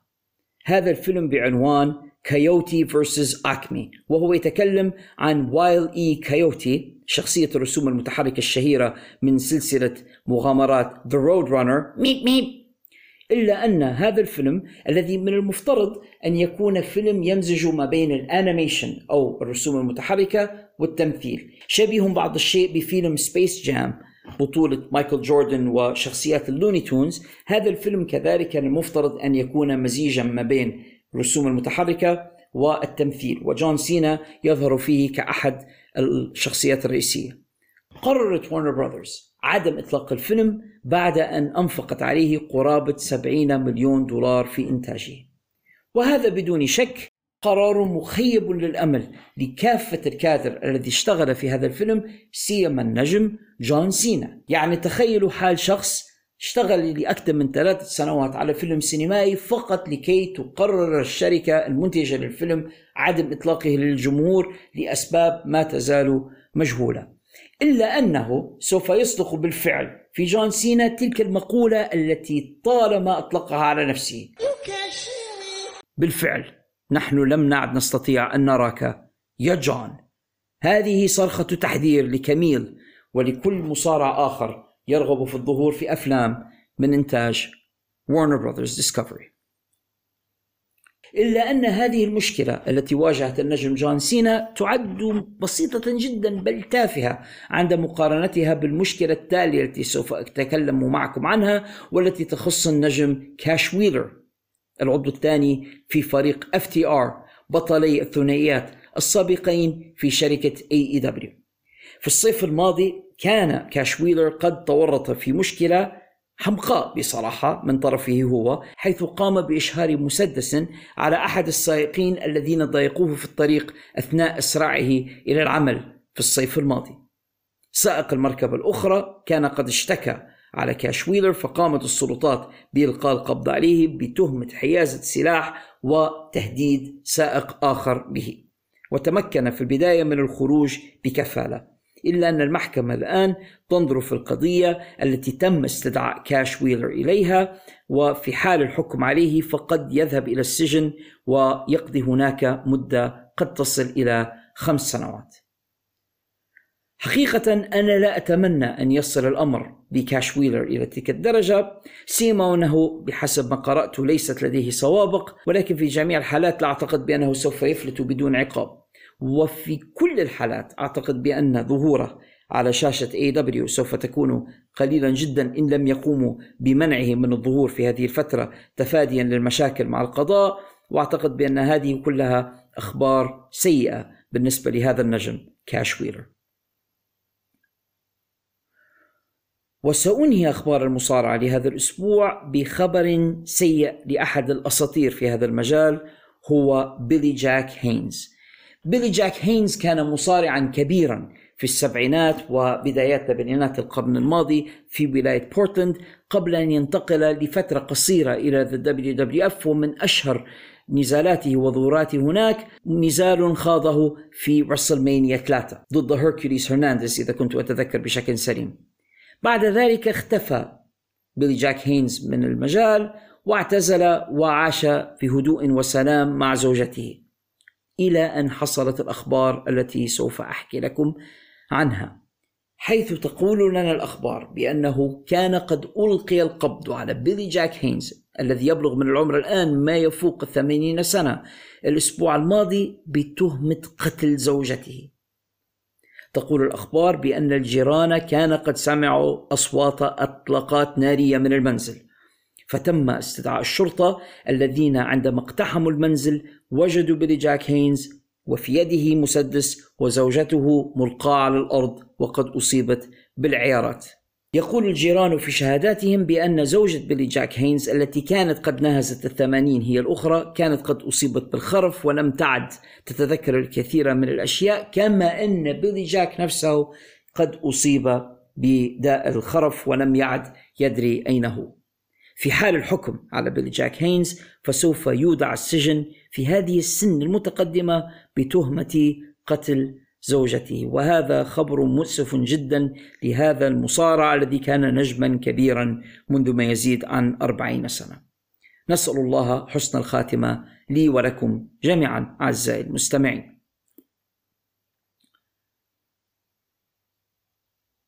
أتيح لي في الأسبوع الماضي أن أشاهد وأخيرا فيلم The Iron Claw أو المخلب الحديدي الذي أنتج في السنة الماضية عن سيرة أسرة فون إيريك الشهيرة في مجال مصارعة المحترفين. هذه الأسرة التي كنت قد كلمتكم عنها بالفعل في حلقات سابقة من هذا البودكاست تحديدا عندما تكلمنا عن الجانب المظلم من الحلبة. في الدقائق التالية سوف أقدم تحليلا لمجريات هذا الفيلم وأخبركم في النهاية إذا ما كنت أعتقد بأنه يستحق وقتكم ومشاهدتكم أم لا ضمن فقرة فيلم في الحلبة. فتفضلوا معي بالاستماع.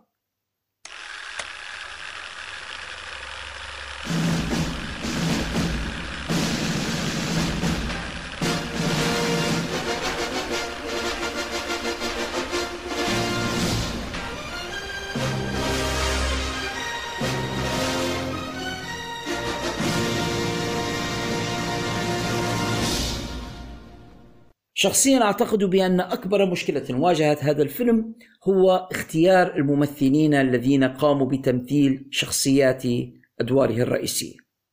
فباستثناء الممثل الذي مثل شخصية فريتز فون إيريك والد أسرة فون إيريك أعتقد بأن بقية الممثلين لا يشبهون لا من قريب ولا من بعيد أبناء أسرة فون إيريك اللي كانوا معروفين بطول القامة وضخامة الجسم والعضلات النافرة المفتولة. تم اختيار الممثل زاك أفرون للقيام بدور كيفن فان إيريك اللي هو كبير أشقاء أسرة فان إيريك. في الواقع هو ليس الشقيق الأكبر لأن كان هناك شقيق أكبر منه هو جاك جونيور إلا أن جاك جونيور توفي في طفولته المبكرة ليبقى كيفن هو كبير الإخوة الذين ولدوا من بعده.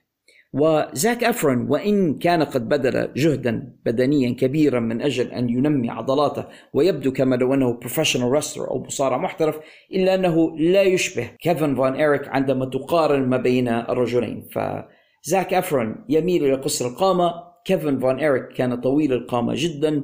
ملامح الوجه أيضا ليست متشابهة وأنا لا أدري لماذا تم اختيار زاك أفرون بالذات للقيام بهذا الدور. بقية الممثلين كذلك لا يشبهون الشخصيات التي يقومون بها سيما الممثل الذي تم اختياره لأداء دور كيري فون إيريك. يا جماعة كيري فون إيريك كان مصارعا طويلا وضخم الجثة جدا. كان يشبه في البنية الجسدية The Ultimate Warrior. قامته وضخامته لا تقل كثيرا عن The Rock اليوم.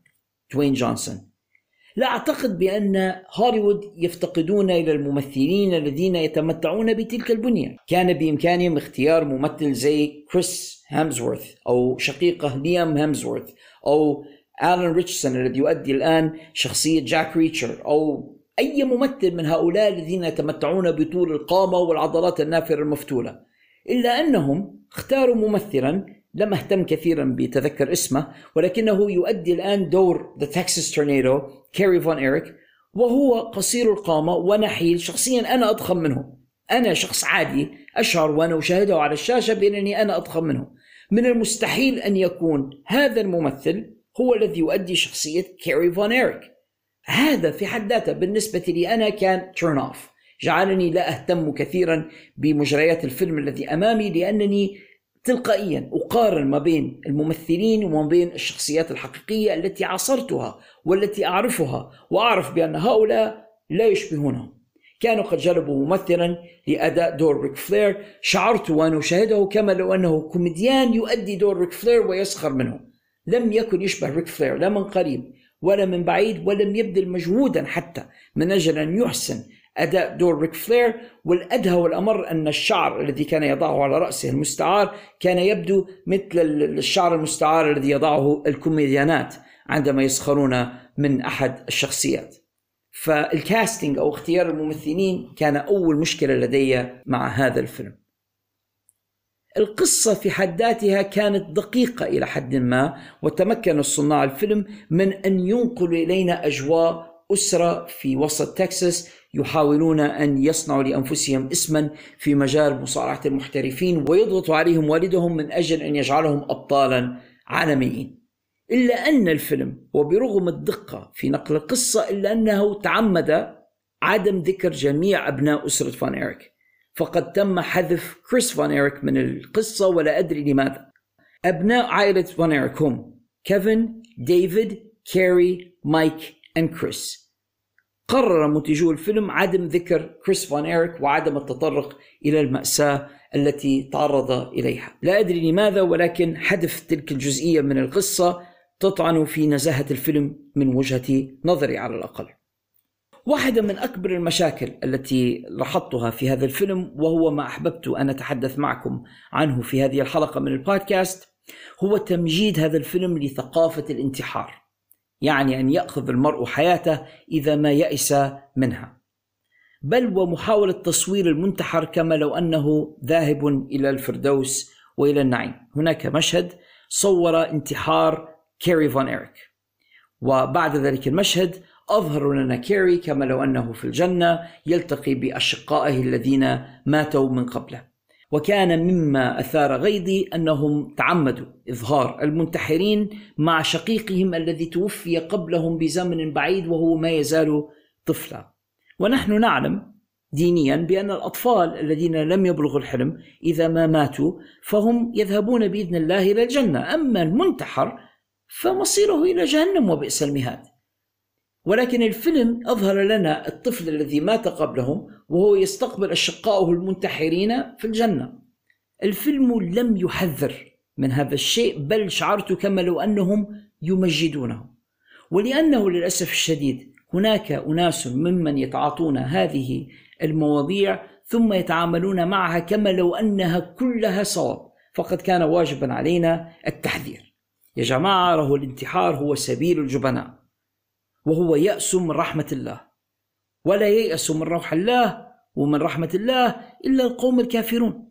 عمر ما الإنسان يتخذ هذا القرار بنفسه يقرر أنه هو يقتل نفسه بنفسه لكي يفر من مشاكله. الإنسان الشجاع هو الإنسان الذي يقف ويواجه مشاكله ويستعين بربه ولا ييأس أبدا من رحمته سبحانه وتعالى. المأساة التي أصابت عائلة فون إيريك قاسية جدا.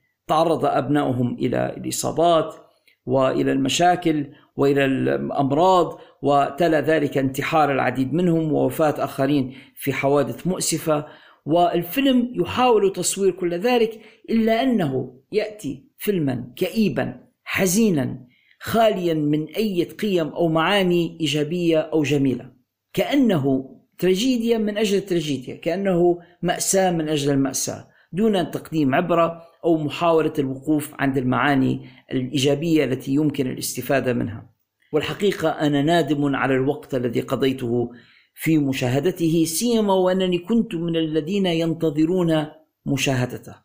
بغض النظر عن تقييمات Rotten Tomatoes أو IMDb أو أي من كان أنا لا أنظر إلى هذه الأرقام أنا أتكلم عن شعوري أنا وأنا أتلقى هذا الفيلم وأشاهده أنا لم أستمتع به على الإطلاق ولا أنصح به متابعي هذا البودكاست.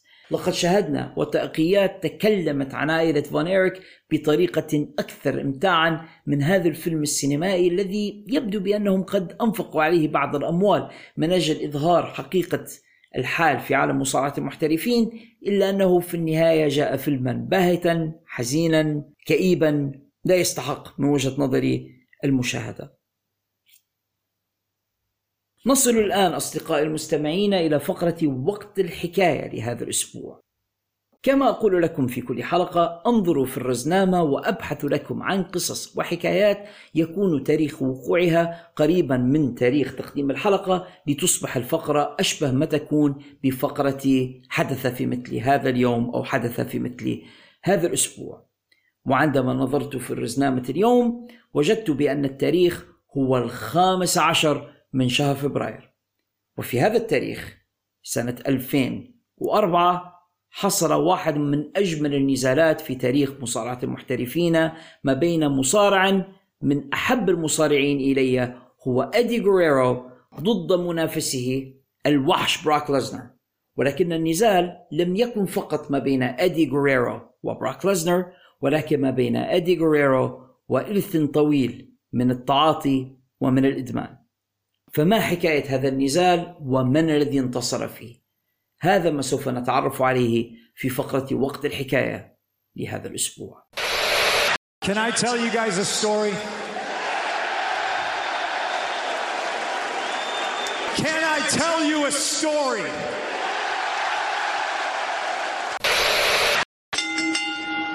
أدي غريرو هو واحد من أعظم المصارعين في تاريخ هذه اللعبة. شخصيا أعتقد بأن مشكلة أدي غريرو الوحيدة كانت افتقاده إلى الضخامة الجسمانية وهذا أمر ليس بيده ولكنه كان يمتلك الكاريزما والشخصية والقدرة على الأداء داخل الحلبة والمهارة التقنية العالية جدا بالإضافة إلى المقدرة الرهيبة على الميكروفون وكان يحسن أداء دور الطيب ودور الشرير كذلك. بدأت مسيرة أدي غريرو في الحلبات من اتحاد والده في الباسو تكساس. قبل أن ينطلق من هناك إلى اليابان والمكسيك لأنه أدرك بأن أبواب الولايات المتحدة موصدة في وجهه هو وغيره من المصارعين صغار الحجم لأن العصر في ذلك الوقت كان عصر هولك هوغن وسيد فيشس وغيرهما من العمالقة الذين كانوا يسودون المشهد في الحلبات الأمريكية. انطلق في اليابان في شخصية The Black Wolf أو الذئب الأسود وخاض سلسلة من المباريات القوية ضد صديقه العاز كريس بانوا. قبل أن يعود إلى الولايات المتحدة في شركة اي سي دبليو ومن اي سي دبليو انضم إلى دبليو سي دبليو في دبليو سي دبليو بدأت مشاكل أدي غريرو مع إدمان المنشطات والعقاقير المسكنة للألم. وهذا ما قاد إلى الكثير من المشاكل الصحية التي عانى منها أدي غوريرو ولحقته طيلة مسيرته وإلى انضمامه إلى WWE في WWE تعرض أدي غوريرو إلى الكثير من المشاكل بسبب التعاطي وبسبب الإدمان أدى في النهاية إلى انفصاله عن زوجته ثم طرده من WWE بعد طرد أدي غوريرو من WWE حاول الالتحاق ببرنامج للإقلاع عن المخدرات وبذل جهدا كبيرا من أجل أن يستعيد لياقته وحالته البدنية واشتغل مع عدد من الاتحادات المستقلة حيث برز هناك بشكل كبير جدا. سمع به مسؤولو WWE وأدركوا بأن أدي غوريرو يحاول إنقاذ مسيرته وحياته الشخصية ويحاول الاستقامة والإقلاع عن الإدمان فمنحوه فرصة أخيرة وحيدة. فتمت إعادة أدي غريرو إلى WWE وحاول هذا الأخير أن يبذل قصارى جهده لإثبات بأن أدي الجديد أفضل من ذلك المدمن الذي كان يشتغل معهم في الفترة الماضية.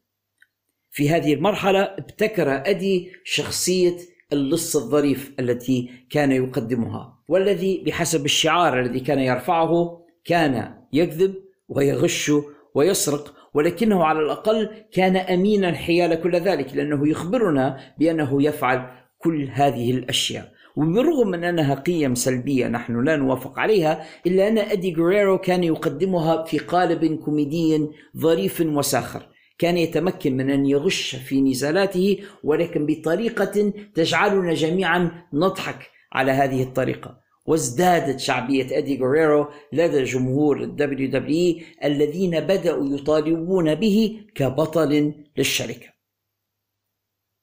في نفس هذه الفترة كانت هناك عداوة تغلي تحت السطح ما بين بطل ال WWE من عرض SmackDown في ذلك الوقت براك ليزنر وما بين بيل جولدبرغ الذي كان يعمل ضمن طاقم عرض Monday Night Raw إلا أن الرجلين لم يكونا قد التقيا بعد في الحلبة قط. كانت هناك تحديات لفظية ومناوشات ولكن الرجلين لم يلتقيا بعد. في يوم الخامس عشر من فبراير سنة 2004 أقام The WWE عرضه الشهري No Way Out أو لا سبيل للخروج أو لا مفر.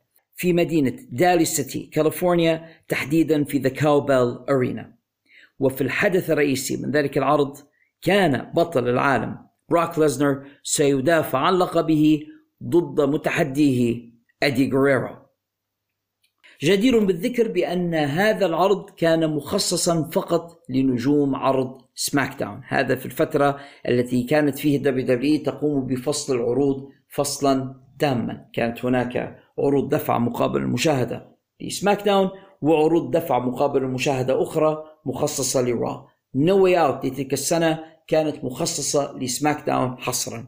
إلا أن مدير عام عرض Monday Night Raw ستون كول ستيف أوستن كان قد اشترى تذكرة لحضور هذا العرض ضمن الجمهور وأهداها إلى بيل جولدبرغ وقال له اذهب إلى هناك وافعل أي شيء كنت تعرف بأنني أنا كنت سوف أقوم به. في الحوارات واللقاءات التي سبقت العرض رأينا براك ليزنر وهو يسخر من أدي غريرو ويصفه بالمدمن ويقول بأنه لا يستحق التواجد معه داخل الحلبة ويطلب منه أن يعود من حيث أتى هناك في المكسيك فأنت لا تستحق أن تتواجد معنا في هذه البلاد. مع أن أدي غريرو أمريكي وليس مكسيكي ولكن يحاولون إظهار عنصرية براك ليزنر حيال أدي غوريرو وفي أحدى تلك اللقاءات أخذ أدي غوريرو الميكروفون وقال والدموع تملأ عينيه بأنه يعترف بأنه مدمن. نعم أنا مدمن ولكنني مدمن على هذه وأشار إلى الحلبة. أنا مدمن على المصارعة. أنا مدمن على الهتاف الذي تلقاه من هذا الجمهور. أنا مدمن على هذه اللعبة على هذه الصناعة.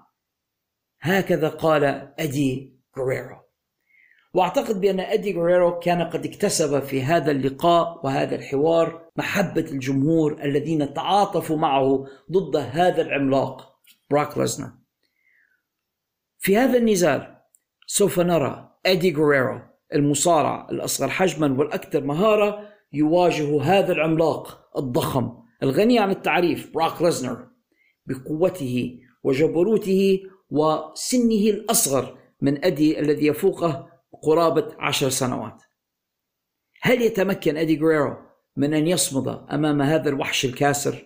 والأهم هل يتمكن أدي غريرو من يتغلب أيضا على شياطينه الداخلية وعلى إدمانه السابق وأن يحافظ على إقلاعه هذا عن المخدرات والاستمرار كشخص مستقيم في هذه الحياة. خاض المصارعان هذا النزال ضمن الحدث الرئيسي من عرض No Way Out. وكان من وجهة نظري من أجمل النزالات التي رأيتها من تلك الحقبة.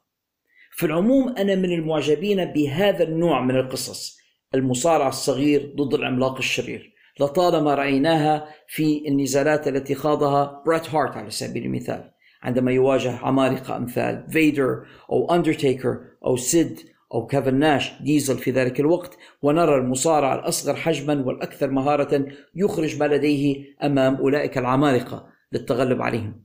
رأينا هذه القصة كذلك مع ريك فلير عندما خاض نزالا أسطوريا أيضا ضد فيدر في عرض Starrcade 93 وكان في رأيي من أجمل النزالات التي خاضها ريك فلير كذلك ففي العموم مثل هذا النوع من النزالات يكون ناجحا جدا ويستطيع أن يستحوذ على محبة الجمهور عندما يتمكن المصارع الصغير الحجم أن يكون babyface أو أن يكون المصارع الطيب الذي يحبه الجمهور.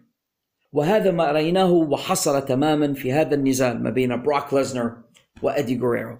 قدما صنوف المصارعة. في هذا النزال ورأينا بروك ليزنر يفتك بأدي غوريرو وينفذ فيه حركات ال suplex المدمرة التي يتقنها ويقوم بالإطاحة بأدي غوريرو يمنة ويسرى كما يحلو له لأن الفارق الحجم ما بين الرجلين كبيرا جدا وأبدع أدي في بيع حركات. براك ليزنر وإظهاره فعلا كما لو أنه وحش لا يقهر. في المقابل كان أدي غوريرو في هذا النزال يركز على مواضع الضعف في جسد براك ليزنر تحديدا على ركبته ويستهدفها بالضربات الفنية وال drop kicks وحركات الإخضاع ويحاول تنفيذ مسكة الشكل أربعة على براك ليزنر من أجل محاولة إخضاع هذا الوحش الذي يصعب التغلب عليه.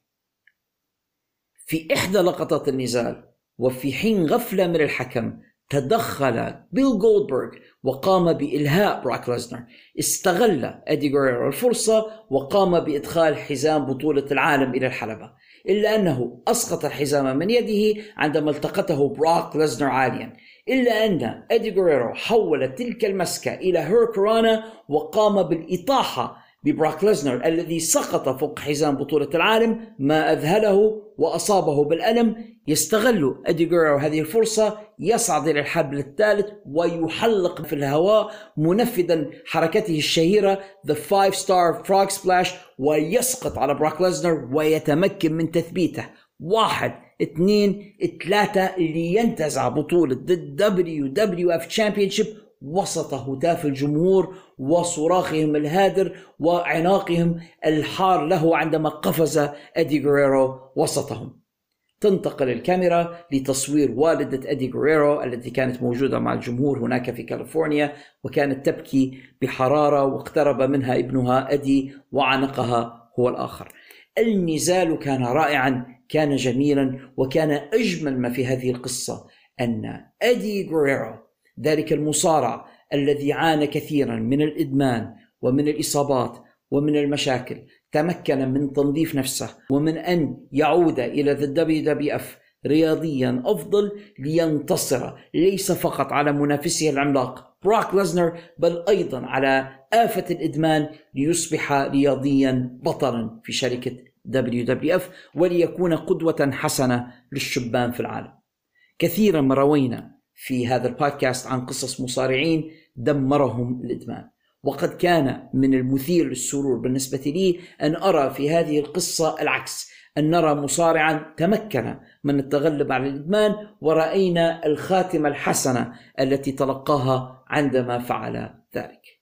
هذه واحدة من أجمل القصص من وجهة نظري في عالم مصارعة المحترفين والنزال من أجمل النزالات وسوف أترك لكم في وصف هذه الحلقة رابطا له أرجو ألا يقوموا بحذفه لأن ال WWE يعمل هذه الأيام على حذف كل ما له علاقة من براك ليزنر من سجلاتهم فأرجو ألا يحذفوا هذا النزال كذلك. ولكن إن بقي الرابط نشطا فما عليكم إلا النقر عليه لكي تشاهدوا بأنفسكم ذلك النزال الرائع وتعيدوا معايشة هذه القصة التي رويتها لكم. قصة إدي غريرو وهو يتغلب. ليس فقط على براك ليزنر بل على شيطان الإدمان كذلك ليصبح بطل ضد WWF وقبل أن ننهي هذه الحلقة معكم أعزائي المستمعين خلينا نديروا طلة مع بعضنا على ما لديكم في فقرة حقيبة الرسائل لهذا الأسبوع The Mailbag You've got mail.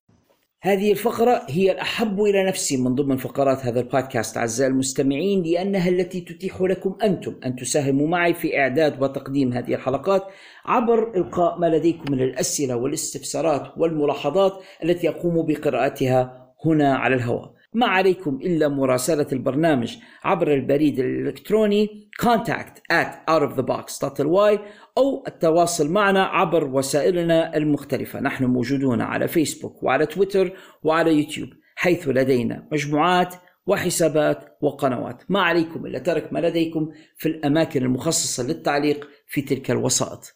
كذلك أقوم في كل أسبوع بوضع منشور أطلب فيه من أعزائي المستمعين أن يعلقوا عليه بما لديهم من أسئلة وملاحظات أقوم بالإجابة عليها في الحلقة التالية كما سوف أفعل الآن. دعونا ننظر إلى ما لديكم في فقرة حقيبة الرسائل لهذا الأسبوع وسوف أبدأ هذه المرة من مصر وتحديدا من الصديق الوفي مصطفى زارع الذي يقول في رسالته اولا شكرا على كل شيء جميل تقدمه في البودكاست. العفو يا صديقي مصطفى هذا من واجبي ومن دواعي سروري كذلك. أسئلته كالتالي واحد هل كثرة الدفاعات عن الألقاب في العروض الأسبوعية والشهرية تقلل من قيمة الألقاب؟ آه لا يا مصطفى أنا لا أعتقد ذلك. بالعكس أعتقد بأن اللقب الذي يتم الدفاع عنه يصبح أكثر أهمية من وجهة نظر الجمهور. نحن نتكلم دوما عن the fighting champion أو بطل يدافع عن اللقب دوما أعتقد بأن هذا من وجهة نظري على الأقل يزيد من أهمية ومن قيمة اللقب. سؤاله الثاني من هم أفضل خمسة فرق موجودة حاليا في عالم المصارعة؟ عندما تقول الفرق يا صديقي مصطفى أعتقد بأنك تشير هنا إلى الفرق الثنائية tag teams وما أكثرها في مجال مصارعة المحترفين. أعتقد أن من أهم هذه الفرق إن لم يكن أفضلها على الإطلاق في هذا الزمان فريق FTR أعتقد بأن هذا الفريق بالفعل فريق ثنائي قوي ومتميز بكل معاني الكلمة ليس فقط في هذا الزمن ولكن على مر العصور وأعتقد بأنه من أهم الفرق.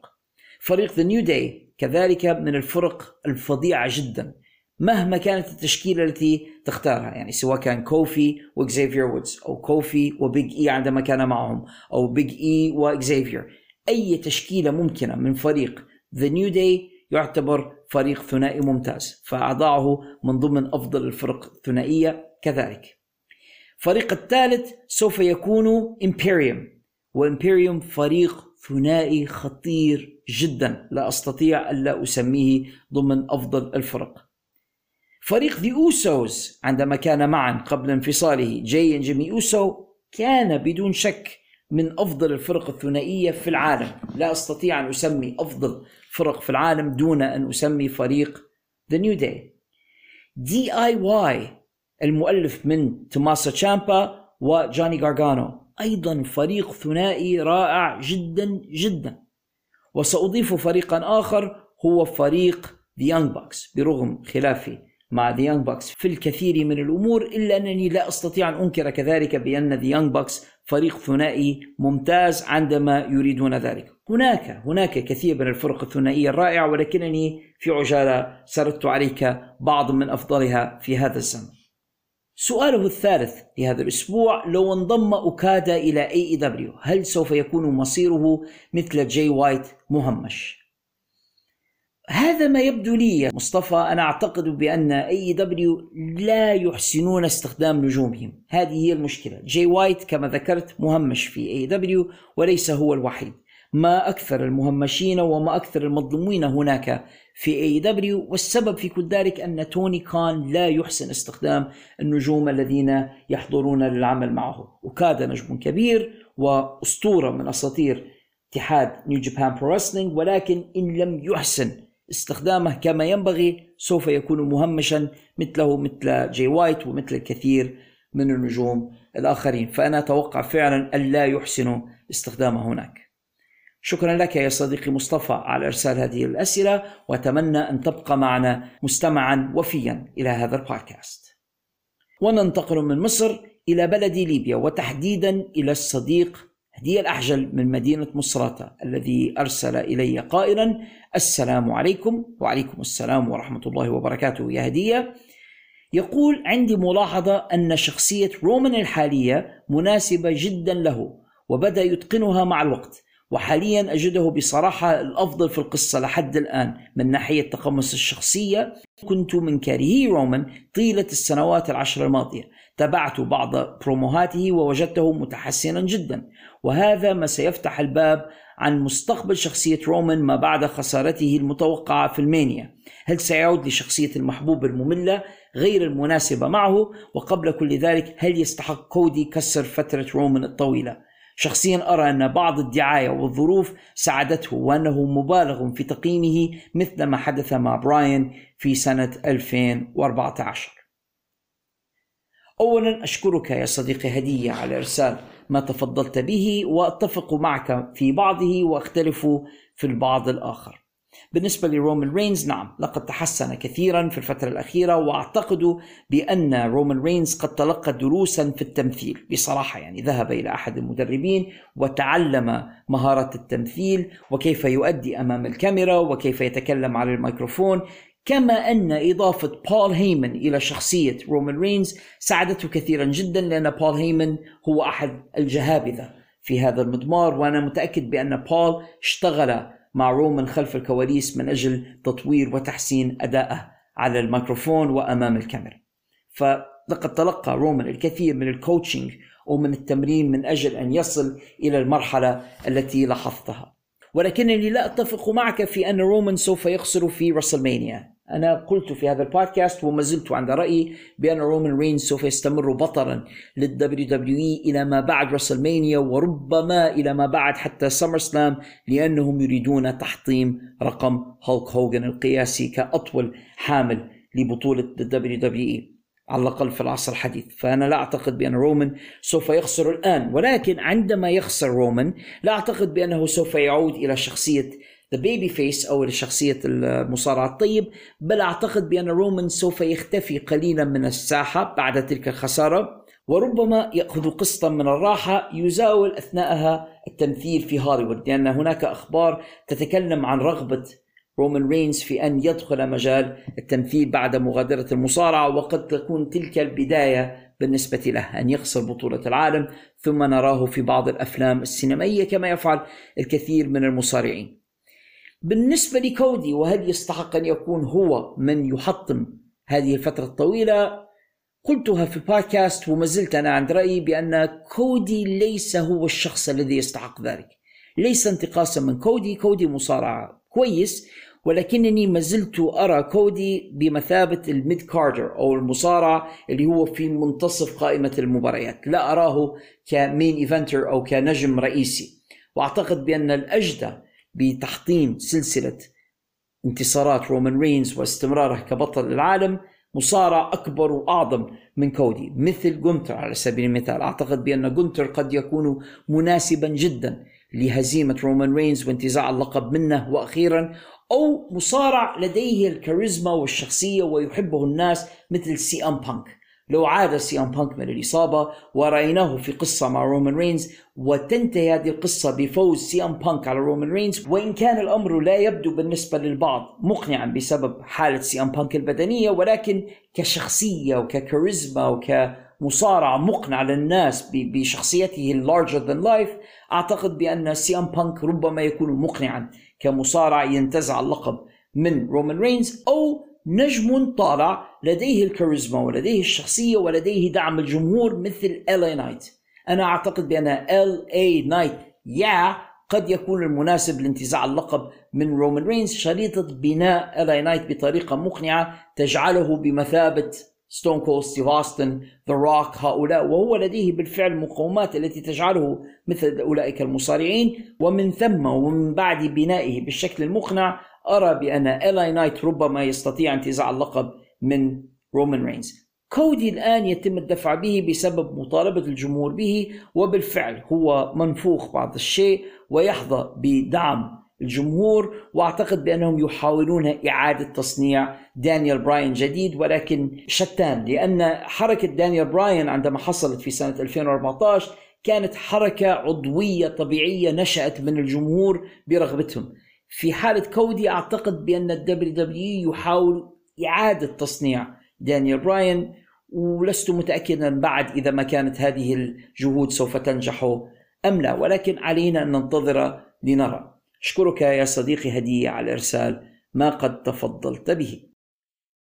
ومن مصراتة الليبية ننتقل إلى الجزائر وتحديدا صديقنا إسحاق لعيل الذي أرسل التالي السلام عليكم وعليكم السلام ورحمة الله وبركاته.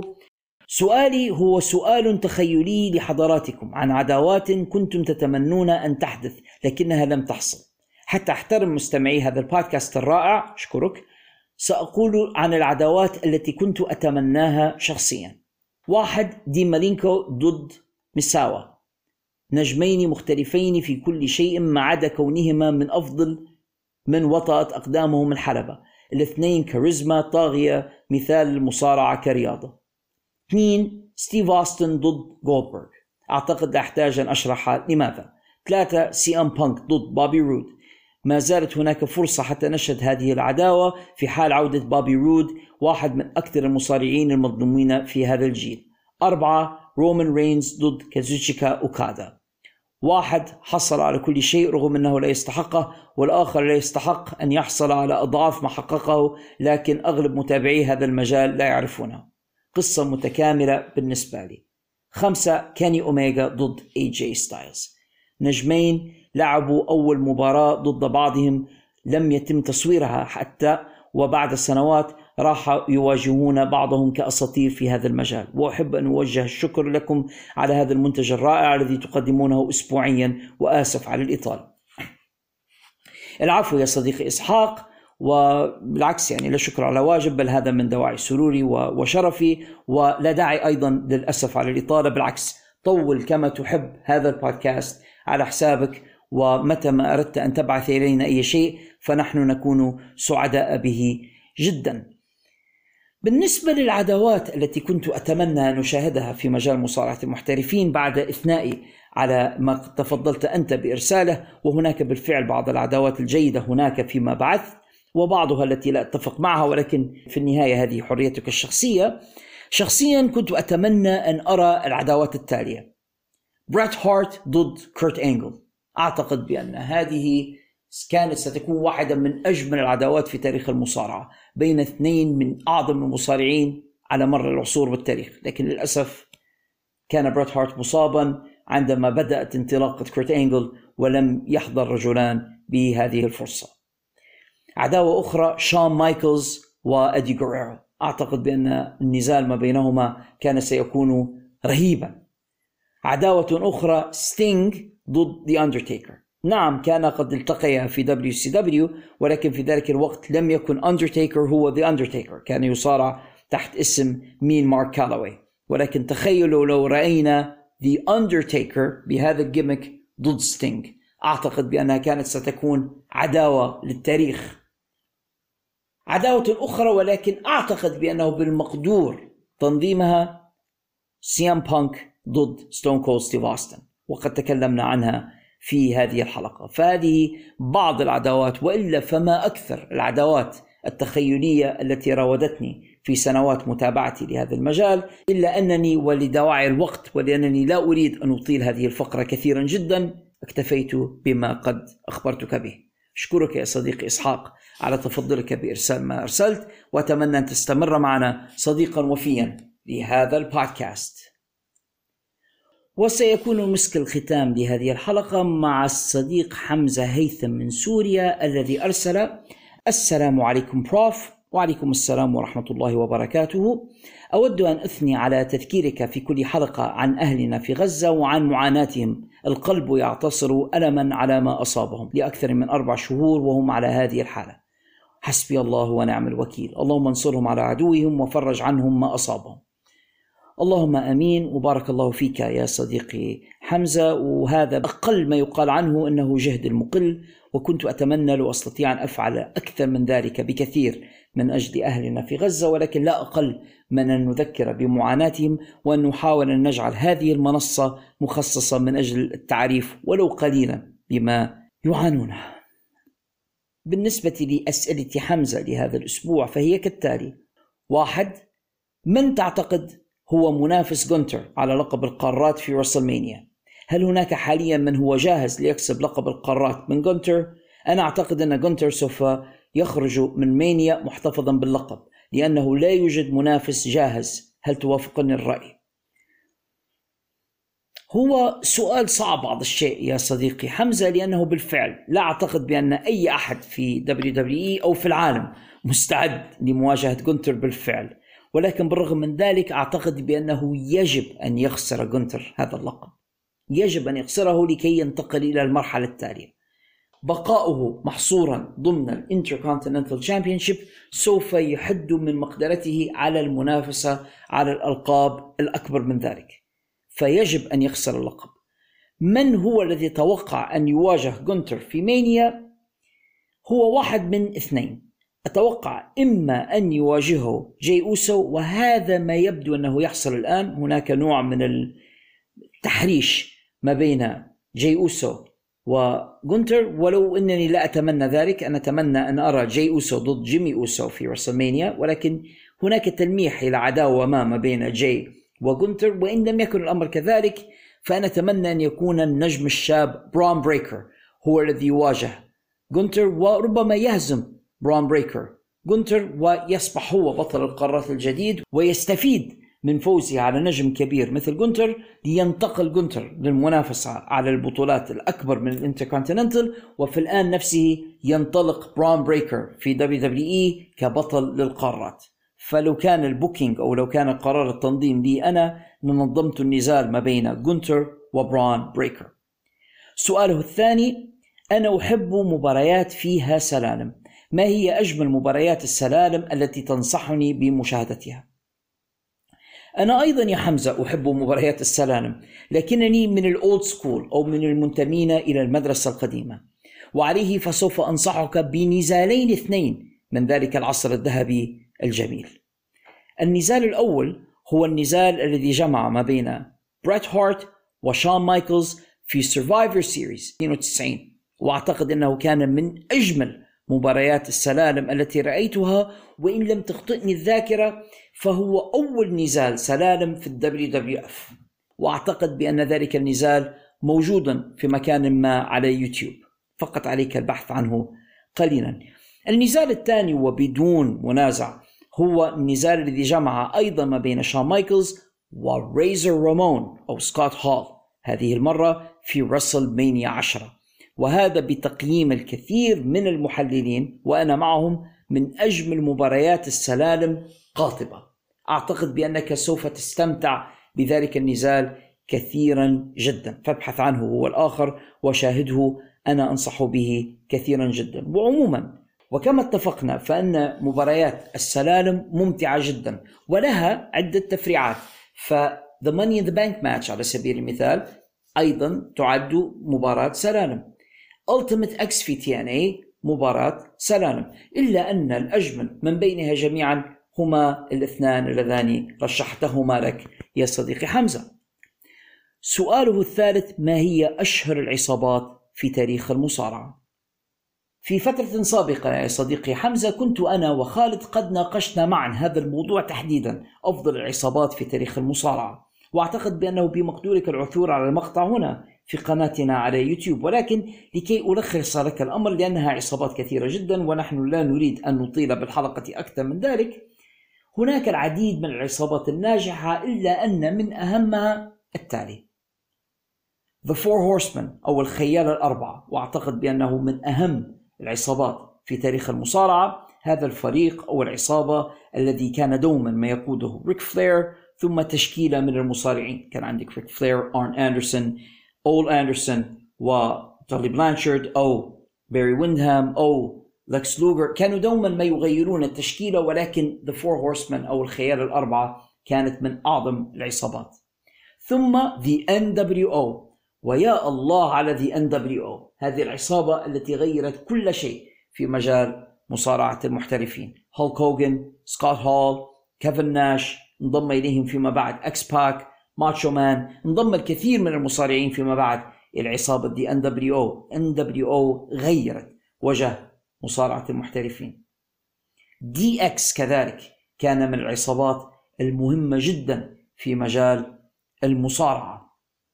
دي إكس الذي تألف من شون مايكلز تريبل إتش The New Age Outlaws. انضم إليهم إكس باك ثم انضمت إليهم تشاينا أيضا من العصابات الخطيرة جدا.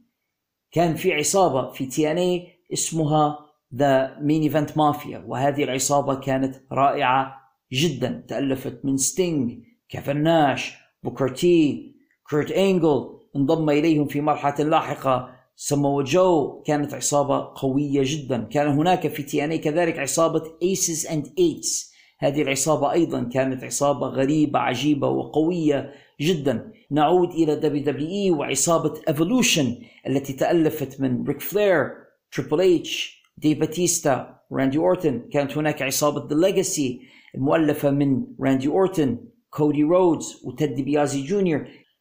وفي العصر الحديث يا صديقي حمزة هناك عصابة The Bullet Club التي انطلقت في اتحاد New Japan Pro Wrestling وامتد شرها إلى العديد من الشركات الأخرى. بعد إلقائه الأسئلة الثلاثة يردف حمزة بأنه قرأ خبر أنه قد مضى 600 يوم على آخر نزال فردي لملكاي بلاك في AEW هل هذا الذي قرأه صحيح؟ لأنه لو كان صحيحا فهو جنون. نعم هو صحيح وهو جنون كذلك. ملكاي بلاك وإن كنت لا أحب ال gimmick الذي يقدمه ولكنه مصارع ممتاز وتوني كان لا يستخدمه بشكل جيد على الإطلاق وبالفعل لم يخض نزالات فردية لما يقارب السنتين ملاحظة أخيرة قرأ بأن العبيط توني خان يقول بأن AEW تعيش أفضل أوقاتها الآن ما رأيي؟ رأيي كما تعلم توني خان بلح عبيط ماذا نستطيع أن نقول له؟ توني خان يذكرني بتلك الفرقة الموسيقية التي ظلت تعزف ألحانها أثناء غرق سفينة تايتانيك لا يستطيع أن يدرك حجم المشاكل التي لديه ويستمر في التفوه بالحماقات وبالأشياء التي تجلب له السخرية من الجمهور في حين أن عليه أن يركز على تحسين المنتج الذي يقدمه. هذا ما أستطيع أن أقوله عن هذا المسكين توني كان. أشكرك يا صديقي حمزة على إرسالك ما تفضلت به وأتمنى أن تستمر معنا صديقا وفيا لهذا البودكاست. تحياتي لك ولأهل الشام الكرام. كما أريد أن أشكر كل الذين التحقوا بنا في هذه الفقرة وكل الذين استمعوا معي إلى هذه الحلقة من بودكاست في الحلبة. وقبل أن أختمها أعزائي أريد أن أطلب منكم جميعا أن تتساعدوا معي في نشر هذه الحلقات. كما ترون فإنني أبذل جهدا كبيرا في إعدادها وإنتاجها وإخراجها إليكم بأفضل صورة ممكنة رغم صعوبة الظروف التي تواجهني في تقديمها أحيانا وبرغم كل الظروف والصعاب. إلا أن ذلك كله بدون جدوى إن لم يكن هناك جمهور يستمع إلى هذا البرنامج. وبمقدوركم هنا أصدقائي أن تساعدوني عبر تشارك هذه الحلقات مع أصدقائكم مع معارفكم في الجروبات أو المجموعات التي تنشطون فيها والتي تتكلم عن المصارعة. تشاركوا الحلقات في تلك المجموعات. اخبروا الناس عنها. ساعدوني في نشر هذا البودكاست لكي تصل إلى أكبر عدد ممكن من الجمهور. بزيادة عدد الجمهور سيزداد التفاعل سيزداد الانتشار وبالتالي تعم فائدة هذه الحلقات وتصل إلى المكانة التي تستحقها. ماذا وإلا فإننا سوف نظل؟ بودكاست صغير لا يستمع إليه إلا نخبة من الجمهور. أنا أتشرف بهم جميعا. فردا فردا ولكنني أتمنى فعلا أن أصل إلى تلك الأعداد الكبيرة من المشاهدات التي أرى غيري من صناع المحتوى يصلون إليها وهم لا يقدمون الجهد الذي أبذله أنا في هذا البودكاست. بيدكم أنتم بعد الله سبحانه وتعالى أن تساعدوني في الانتشار والوصول إلى جمهور أكبر عبر تشارككم معي في نشر هذه الحلقات. بارك الله فيكم.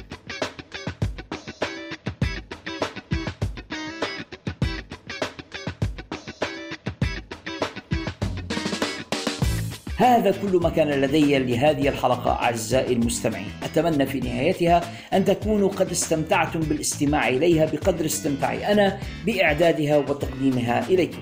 إذا كان الأمر كذلك فأتمنى أن تتكرموا علي بترك علامة الخمسة نجمات في ال apps والتطبيقات التي استمعتم إليها من خلالها. علامات الخمسة نجمات تلك تساعد هذا البودكاست كثيرا على النمو والانتشار والوصول إلى آفاق أبعد. إذا كنتوا تسمعوا فيها من خلال يوتيوب فما تنسوش تديروا like subscribe و share.